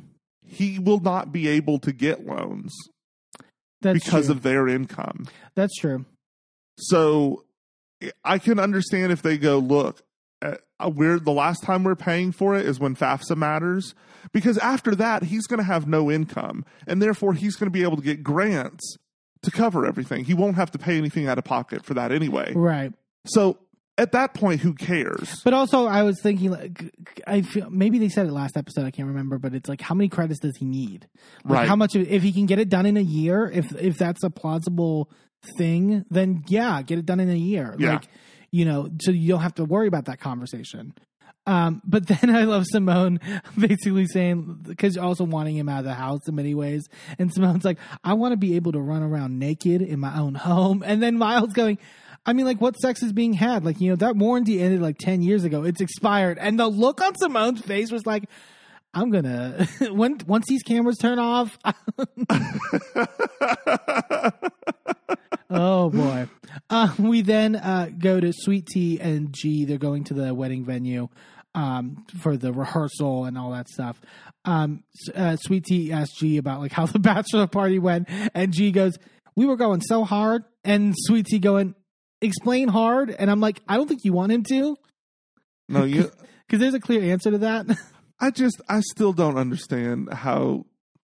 I, I'm gonna I'm gonna make a comment that would probably come from Wendy Williams. How do you get wet for that voice? I mean, can you also? He sounds like Mickey Mouse. Did you also? Speaking of Mickey Mouse, did you also notice someone pointed out online when they're in the confessionals and you know how they have their doctors? Um, uh huh.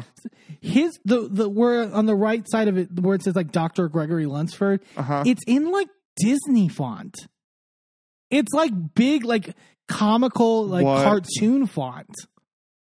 I didn't. Oh, Lord. But doesn't that make so much sense? It really does. It's, again, this man is a psychiatrist. I don't I don't understand that because he seems to have no grasp on emotion. No, I take that back. He has a, he has a grasp on um, horniness. Yeah. He has a grasp on anger. And he has a grasp on pettiness. Anything in between, not so much. Not so much. um, Sweet Tea talks about how stressed she is with everything and that, you know, she's feeling some way after what happened at like, the bachelorette party and tells G about the Quad showing up. G says basically, Phaedra knows more than, Phaedra knows more than anyone. So, what that marriage did to me. I don't know why she's doing this. And so basically, like, they go through the rehearsal and, and, and all that stuff, but G goes away at one point to call Phaedra, and he just goes, my homegirl, my dog, my ace, why? And Phaedra goes, why, why, why, what? Bitch, you know why he calling you. Phaedra tries to explain it as, like, you look, Quad had no... I also love that it's a different explanation every time to a different person. Phaedra, right. Nothing about what Phaedra's saying is consistent. She, here she's saying, Quad had no issues with her. And she, you know, Sweet Tea needs to know that. Then, and she's like, there's no reason for them to have a relationship. And there was a, again, it's a little fourth wall-y because it kind of feels like G is like basically being like, I don't want Sweet Tea interacting with Quad at all. And I'm like, okay, but you're on the same show together. Yeah, that that to me was like, bro. You don't get to decide that. You, you realize, you see the camera in your face, right? He's yeah. like right there. Yeah. You know they mic'd you. Like that person putting a mic, that wasn't part of the wedding. Like that's that's an everyday thing. Right. So like what are we doing? Uh, G tells her, next time run it by me. And Phaedra goes, there's not going to be a next time because this issue is over. It's I'm not doing it again. Um, so they leave it at that. Um, we then, it's the day of the wedding and people are getting ready. It's also Toya's birthday. So Eugene and uh, his son Avery make Toya like breakfast and bread and they have balloons for her. I love Toya being like, Ashton hasn't called me yet, their other son. And Eugene goes, he will. And Toya goes, when? Because he's on like some like band um, vacation thing at like Disney World or whatever. And Toya's basically like, he needed to call me in the morning right when he woke up. It's like, that boy is eight, like, or whatever, like eight or nine. Yeah, like that. Also, the band competition is happening in the morning. So, like, let him be done with that, and then he'll remember to call you. Yeah. Also, it's the same day as um, Heavenly's daughter's senior prom. Senior prom! I know, that's uh, that's crazy. I I can't. Like, I, I feel so old. And and, but the point of, like... Also, that Heavenly and Damon like sent her away to like let, saw her before she left, but then are just sort of like you know, still balancing, like, yeah, we're still going to go to this wedding, and then plot twists with what ends up happening. But uh, Sweet Tea is in her room with all of her, like, bridal party and her mother and all these people, and she's talking to her mother, Sharita, um, about, like, you know, oh, when Greg t- yeah, asked for, you know, your hand in marriage and all that stuff.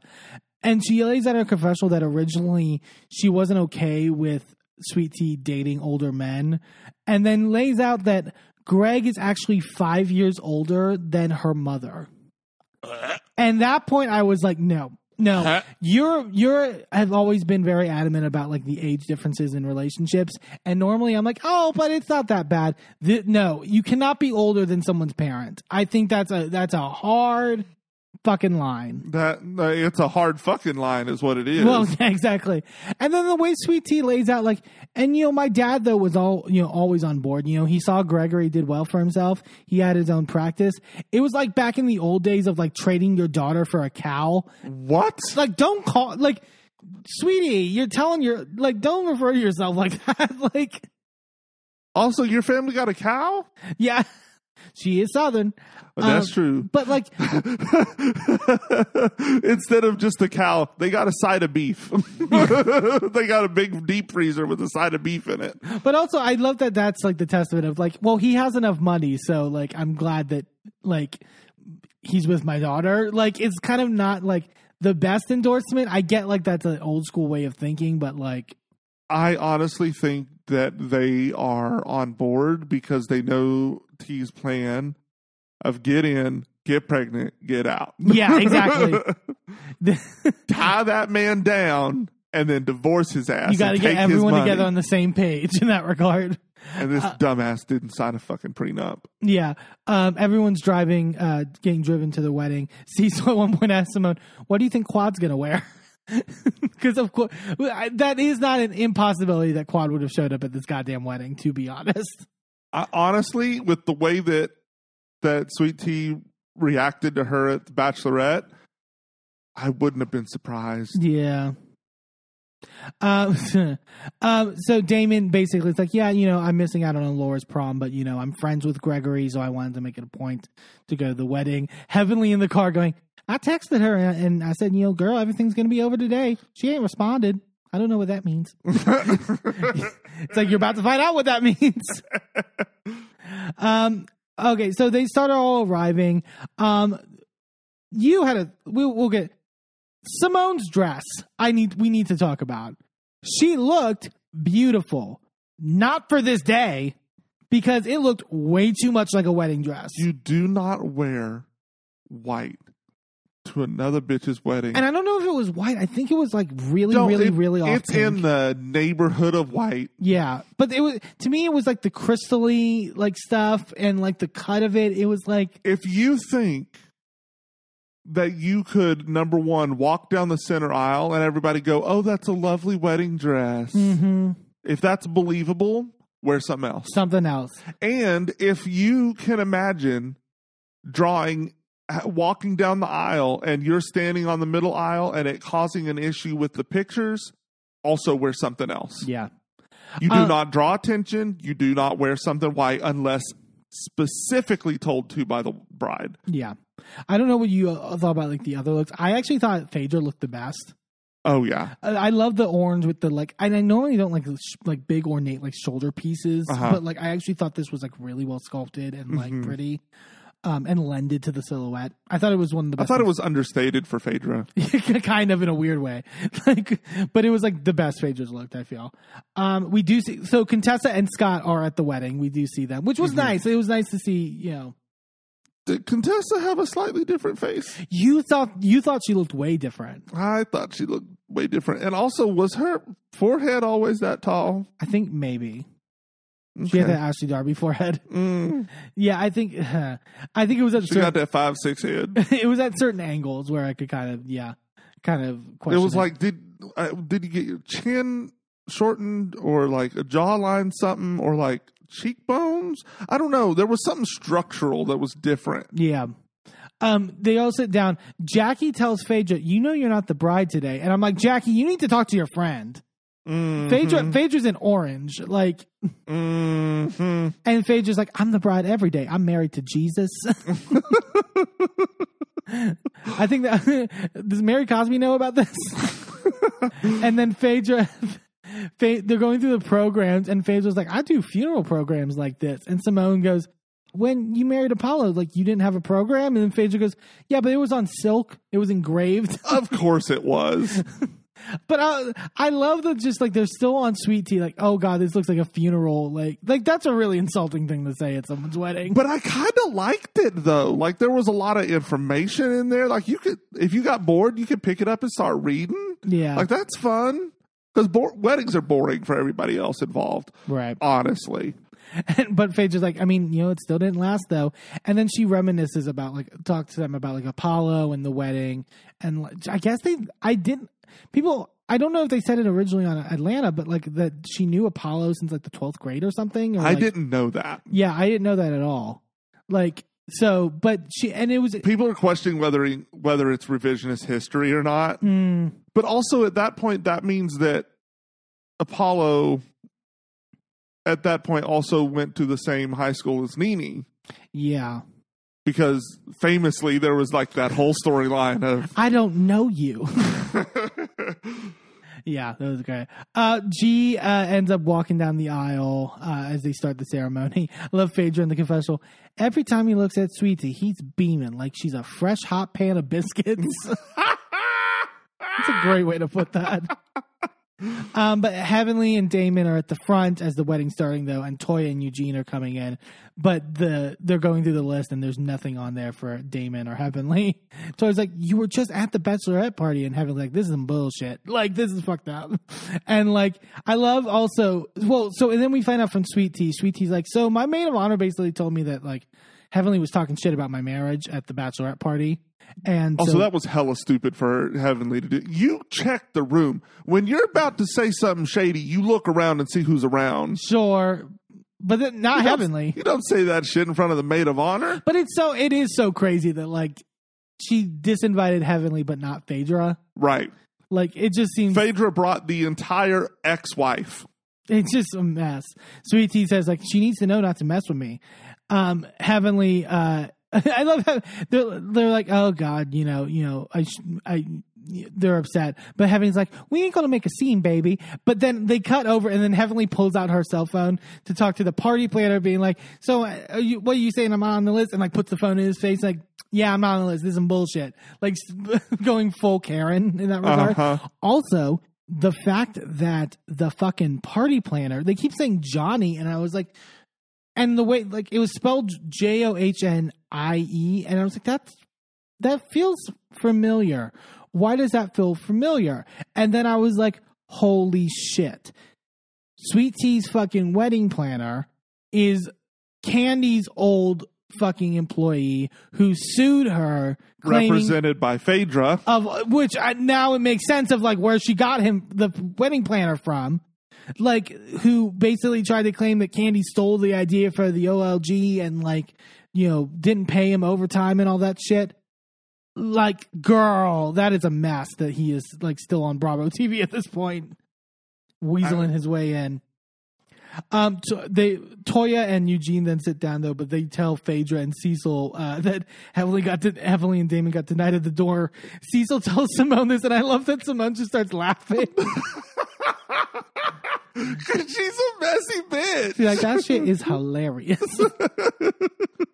But Sweet Tea then is walking down the aisle. I actually thought, I don't remember much of her dress. I actually thought her hair and makeup was very pretty. I I, I really liked, I liked the way that she was put together. Yes. Um, but then, like, they're, they're starting the vows.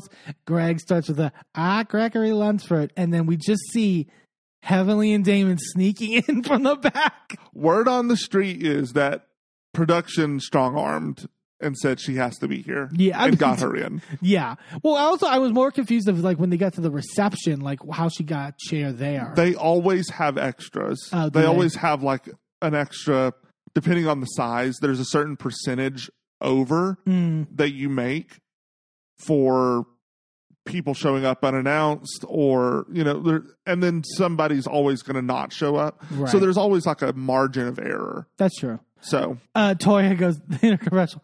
That girl's like a little snake. She slithered her way on in, and I, I, I think this was editing, but I love that she sits down and there's like Greg and Sweet Tea trying to focus, and we just hear the hee, like laugh in the background. It's like a horror film. Like in the middle of the night, you're trying to go to sleep, and you hear like a baby crying in the other room. You're like, I ain't got no baby. What the? Yeah. It was very much that vibe. But they get through the wedding. They say their vows. They kiss. They're officially married. Very sweet. Um, Damon, very sweet tea. Yeah. Uh, Damon in his confessional basically talks about, like, you know, I'm just happy that I got there in time to see the vows. And then Heavenly going, but shit went by quick, didn't it? I mean, maybe they got like a discount or something for like a quick wedding. And Damon goes, don't say that, babe. And Heavenly goes, I'm sorry. I'm sorry. I love the way that she'll just like drop that shade and just be like, oh, I'm so sorry. Oop. Whoops. Oh, just slip out. They then go to the reception. They're having fun. I love the, they get in the, the the spinning camera like selfie thing where you get in the middle and the camera like spins around you. I love those. Those are fun. But then they knock it over because the, the way crowding Jack- everybody up. That little platform that you have to stand on for that is like yeah this wide. It's not it's that like big. Two feet wide, and they were cramming like eight people on there. And and Jackie was like, yeah, you got all the big booty girls in there. Um, Heavenly's basically like explaining to all them like, yeah, so basically he, I showed him the invitation that like I literally got by email, and they were like, you, they were, they took you off the list yesterday. It's like, this is some bullshit, like fucked up. And then Heavenly goes, she should be mad at her, pointing at Phaedra. And Phaedra goes, why would she be mad at me? And they're all looking at her like, girl, really? The, Phaedra is like the queen of like being incredulous at yeah. the questioning of her when she does some insane shit. She commits. She commits to the bit. And then Simone laying out her confessional. Phaedra would not want us bringing Apollo's girlfriend, wife, or side chick to her party. It's like bringing muddy water to a tea party. And then I remembered, oh, wait, this is actually really fucked up on Phaedra's part, because remember how pissed she was when Apollo's girlfriend happened to show up at that O L G party and then fully blamed Candy for it. Yep. So, even though she wasn't on the guest list, she wasn't invited, she just showed up. Yeah. Yeah, come on, Phaedra. Like, no, no one's buying this. Um, Quad. Oh, they're like, you know, talking more about like, yeah, I just don't think like Quad wanted. They wanted that Sweet Tea wanted Quad like brought into the conversation in terms of her marriage. And then we cut to what Quad is doing during this, which is she's at her house and there's this full scene of her getting a bubble bath like set up. The producer asked like, so today is uh, Sweet Tea and Gregory's marriage. What are your thoughts? And she goes, today's their wedding? Oh, that's nice. She is committed to the bit, too. She's like, oh, I am unbothered. I wish all the happiness to the to the Lunsfords. And, uh, like, one of the fir- only times where I thought, like, a bathroom scene on, like, a Bravo show is, like, really worked. Yeah. Because it really was just more of a fuck you moment than anything. Uh-huh. Um, it was nice. Um, they're all eating, and some people are dancing. And Toya's like, who's that girl over there? And Eugene goes, oh my God, that's the girl from the strip club. And I was like, are you fucking serious? And they show the flashback sort of thing. And then it cuts back to Eugene going, I'm just playing. I'm just playing. I was like, you can't play like that, Eugene. I love that man. I, I really believed it for a second. Um, they all get on the dance floor and start dancing. And then Heavenly, oh my, Heavenly should have let it die, but of course she can. She then goes up to Sweet Tea while they're all on the dance floor. And Heavenly's just like, don't be like that. And Sweet Tea goes, I'm going to whoop your ass. Like Sweet Tea, I I give credit to Sweet Tea for keeping her cool in this moment for the most part. Like being like this woman who literally just crashed your fucking wedding. And, yeah, and uh, she's Heavenly just like, this came out nice. Don't make it mad. And and Sweet Tea goes, I'm mad at you. And Heavenly goes, why? I didn't do nothing. Bitch. It's so uh, I was like, oh, Heavenly, move move to the other side dance floor, please, please, get, quickly. Because then Sweet Tea in her confessional goes, sit your ass over there and eat that beef Wellington before I put my foot up your ass. Oh God! But it's a it's a beautiful party. Uh, Sweet Tea looked great. It was a fun like the actual like wedding portion I thought was really fun and sort of like lively and just, it was a beautiful wedding. Yeah, really well done. Beautiful gown. Johnny did a great job. All that working with Candy. I mean, come on. Um, Oh, I can't believe he was still there. Um, but that uh, was uh, Married to Medicine for the week. Uh, really, really great episode. Like I, like we said, Married to Medicine just killing it on all fronts. All right, babe, let's get into these uh, tops and bottoms. Uh, we got a short list to pick from this week. We got just Potomac and Married to Medicine. What are you thinking, babe? I mean, it's one side's clearly a top and one side's clearly a bottom, too, as well. Uh, honestly. Um, I will start with my bottom. I'm going to give it to I, – I, I, I'm going to give it to Robin. I feel like I've given her bottom a lot of times, but I think rightfully so. That she has earned it. She's earned it, and I'm just like we. I ranted already, and I've said what I need to say, but I'm just like I don't see her value on this show. Like genuinely, yeah. I don't see what she contributes. I don't see the value of having her there. And if she's so committed that her life is so boring and no one needs to talk about her, then she doesn't need to be here. Yeah, and like she's just another cog added into this mess of a show right now. So I really could do with less of her. Um, I just, I yeah, I just don't see the value in her being there. Um, that plain and simple. Um, my top, I'm going to go and of course go to Married to Medicine, but I'm going to give it to Heavenly. I, I just, Ooh. Heavenly is just like undoubtedly one of my favorite reality stars of all oh, time yeah. beyond, beyond that. But like, she really, I think makes me laugh more times than not. Like she's just like, you know, continually bringing that hilarious side of things, um, and and like the drama with the whole wedding stuff, and the way she just rebounded it and made it funny throughout. Like she yeah. didn't like go like intense with it, and like sort of, but still made it entertaining. And like I just love the way she, the way we kind of talked about like how she's able to sort of like be this sort of messy and shady like plot device while never. you know, you never really being upset with her over, I think is such a amazing sweet spot that very few people in reality T V can get to. I, I think the closest, the only other person I can think of like that is Tiffany Pollard. Yeah. Like she, where you just like find it hilarious. You can't the whole time. Be mad at them. There's yeah. no way to be mad about it. Um, I, I do like to believe that the laugh at the wedding was real. yeah. I think it probably wasn't.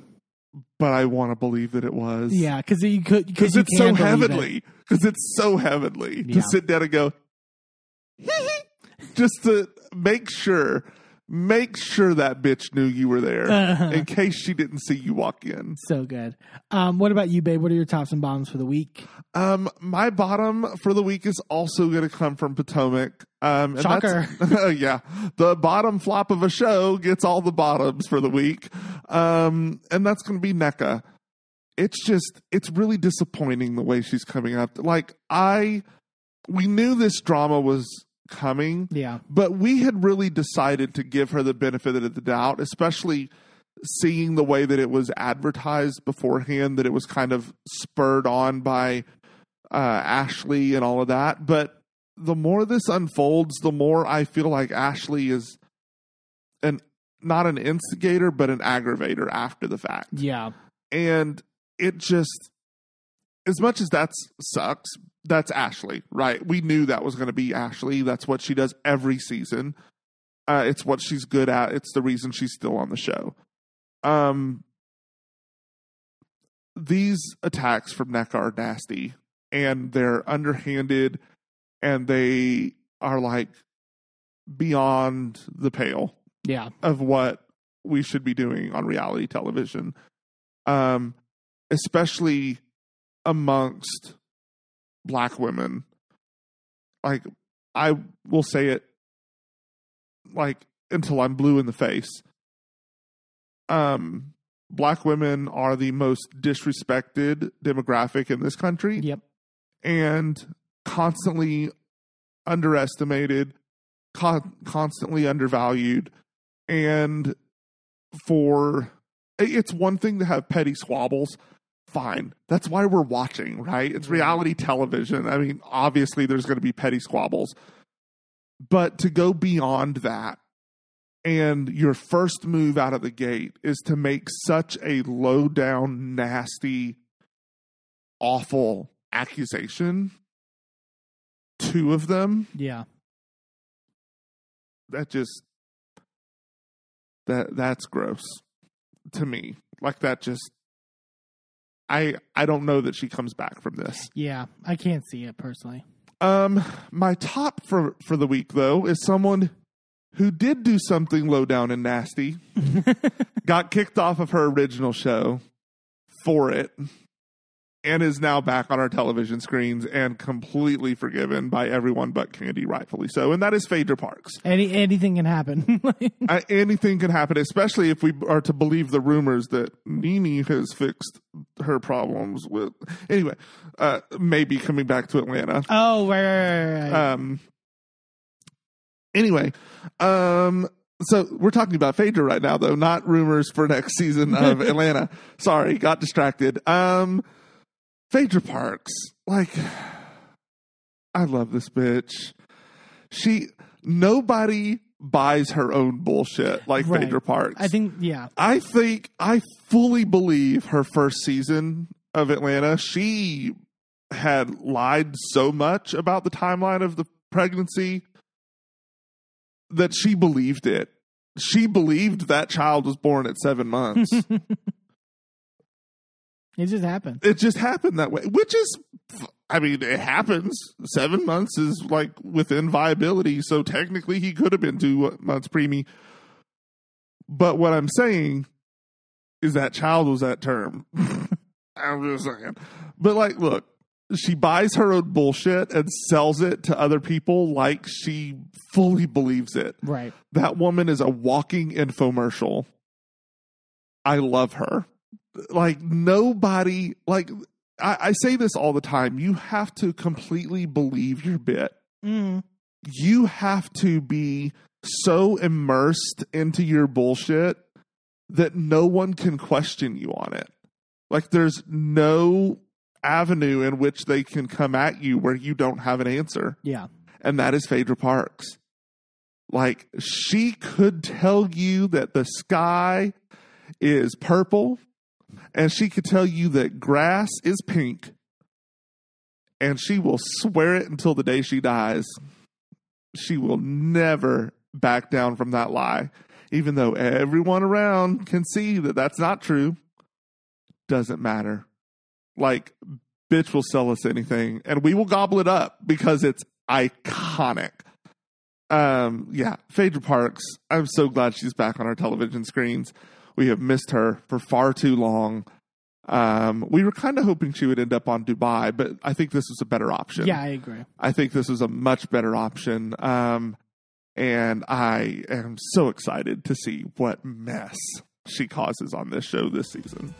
Hey, thanks for tuning into this episode of A Gay and His Enby. Join us next time for more of our recaps and hot takes. And be sure to subscribe and leave a review wherever you are listening. And check us out on our social media at A Gay and His Enby on all the platforms. A special shout out to Shane Ivers, who wrote Pulsar, the song we use for our theme. I'm Eamon. I'm Merlin. And, and we're, we're out. out. This show is a member of the Sorgatron Media Podcast Network. Find out more at sorgatron media dot com.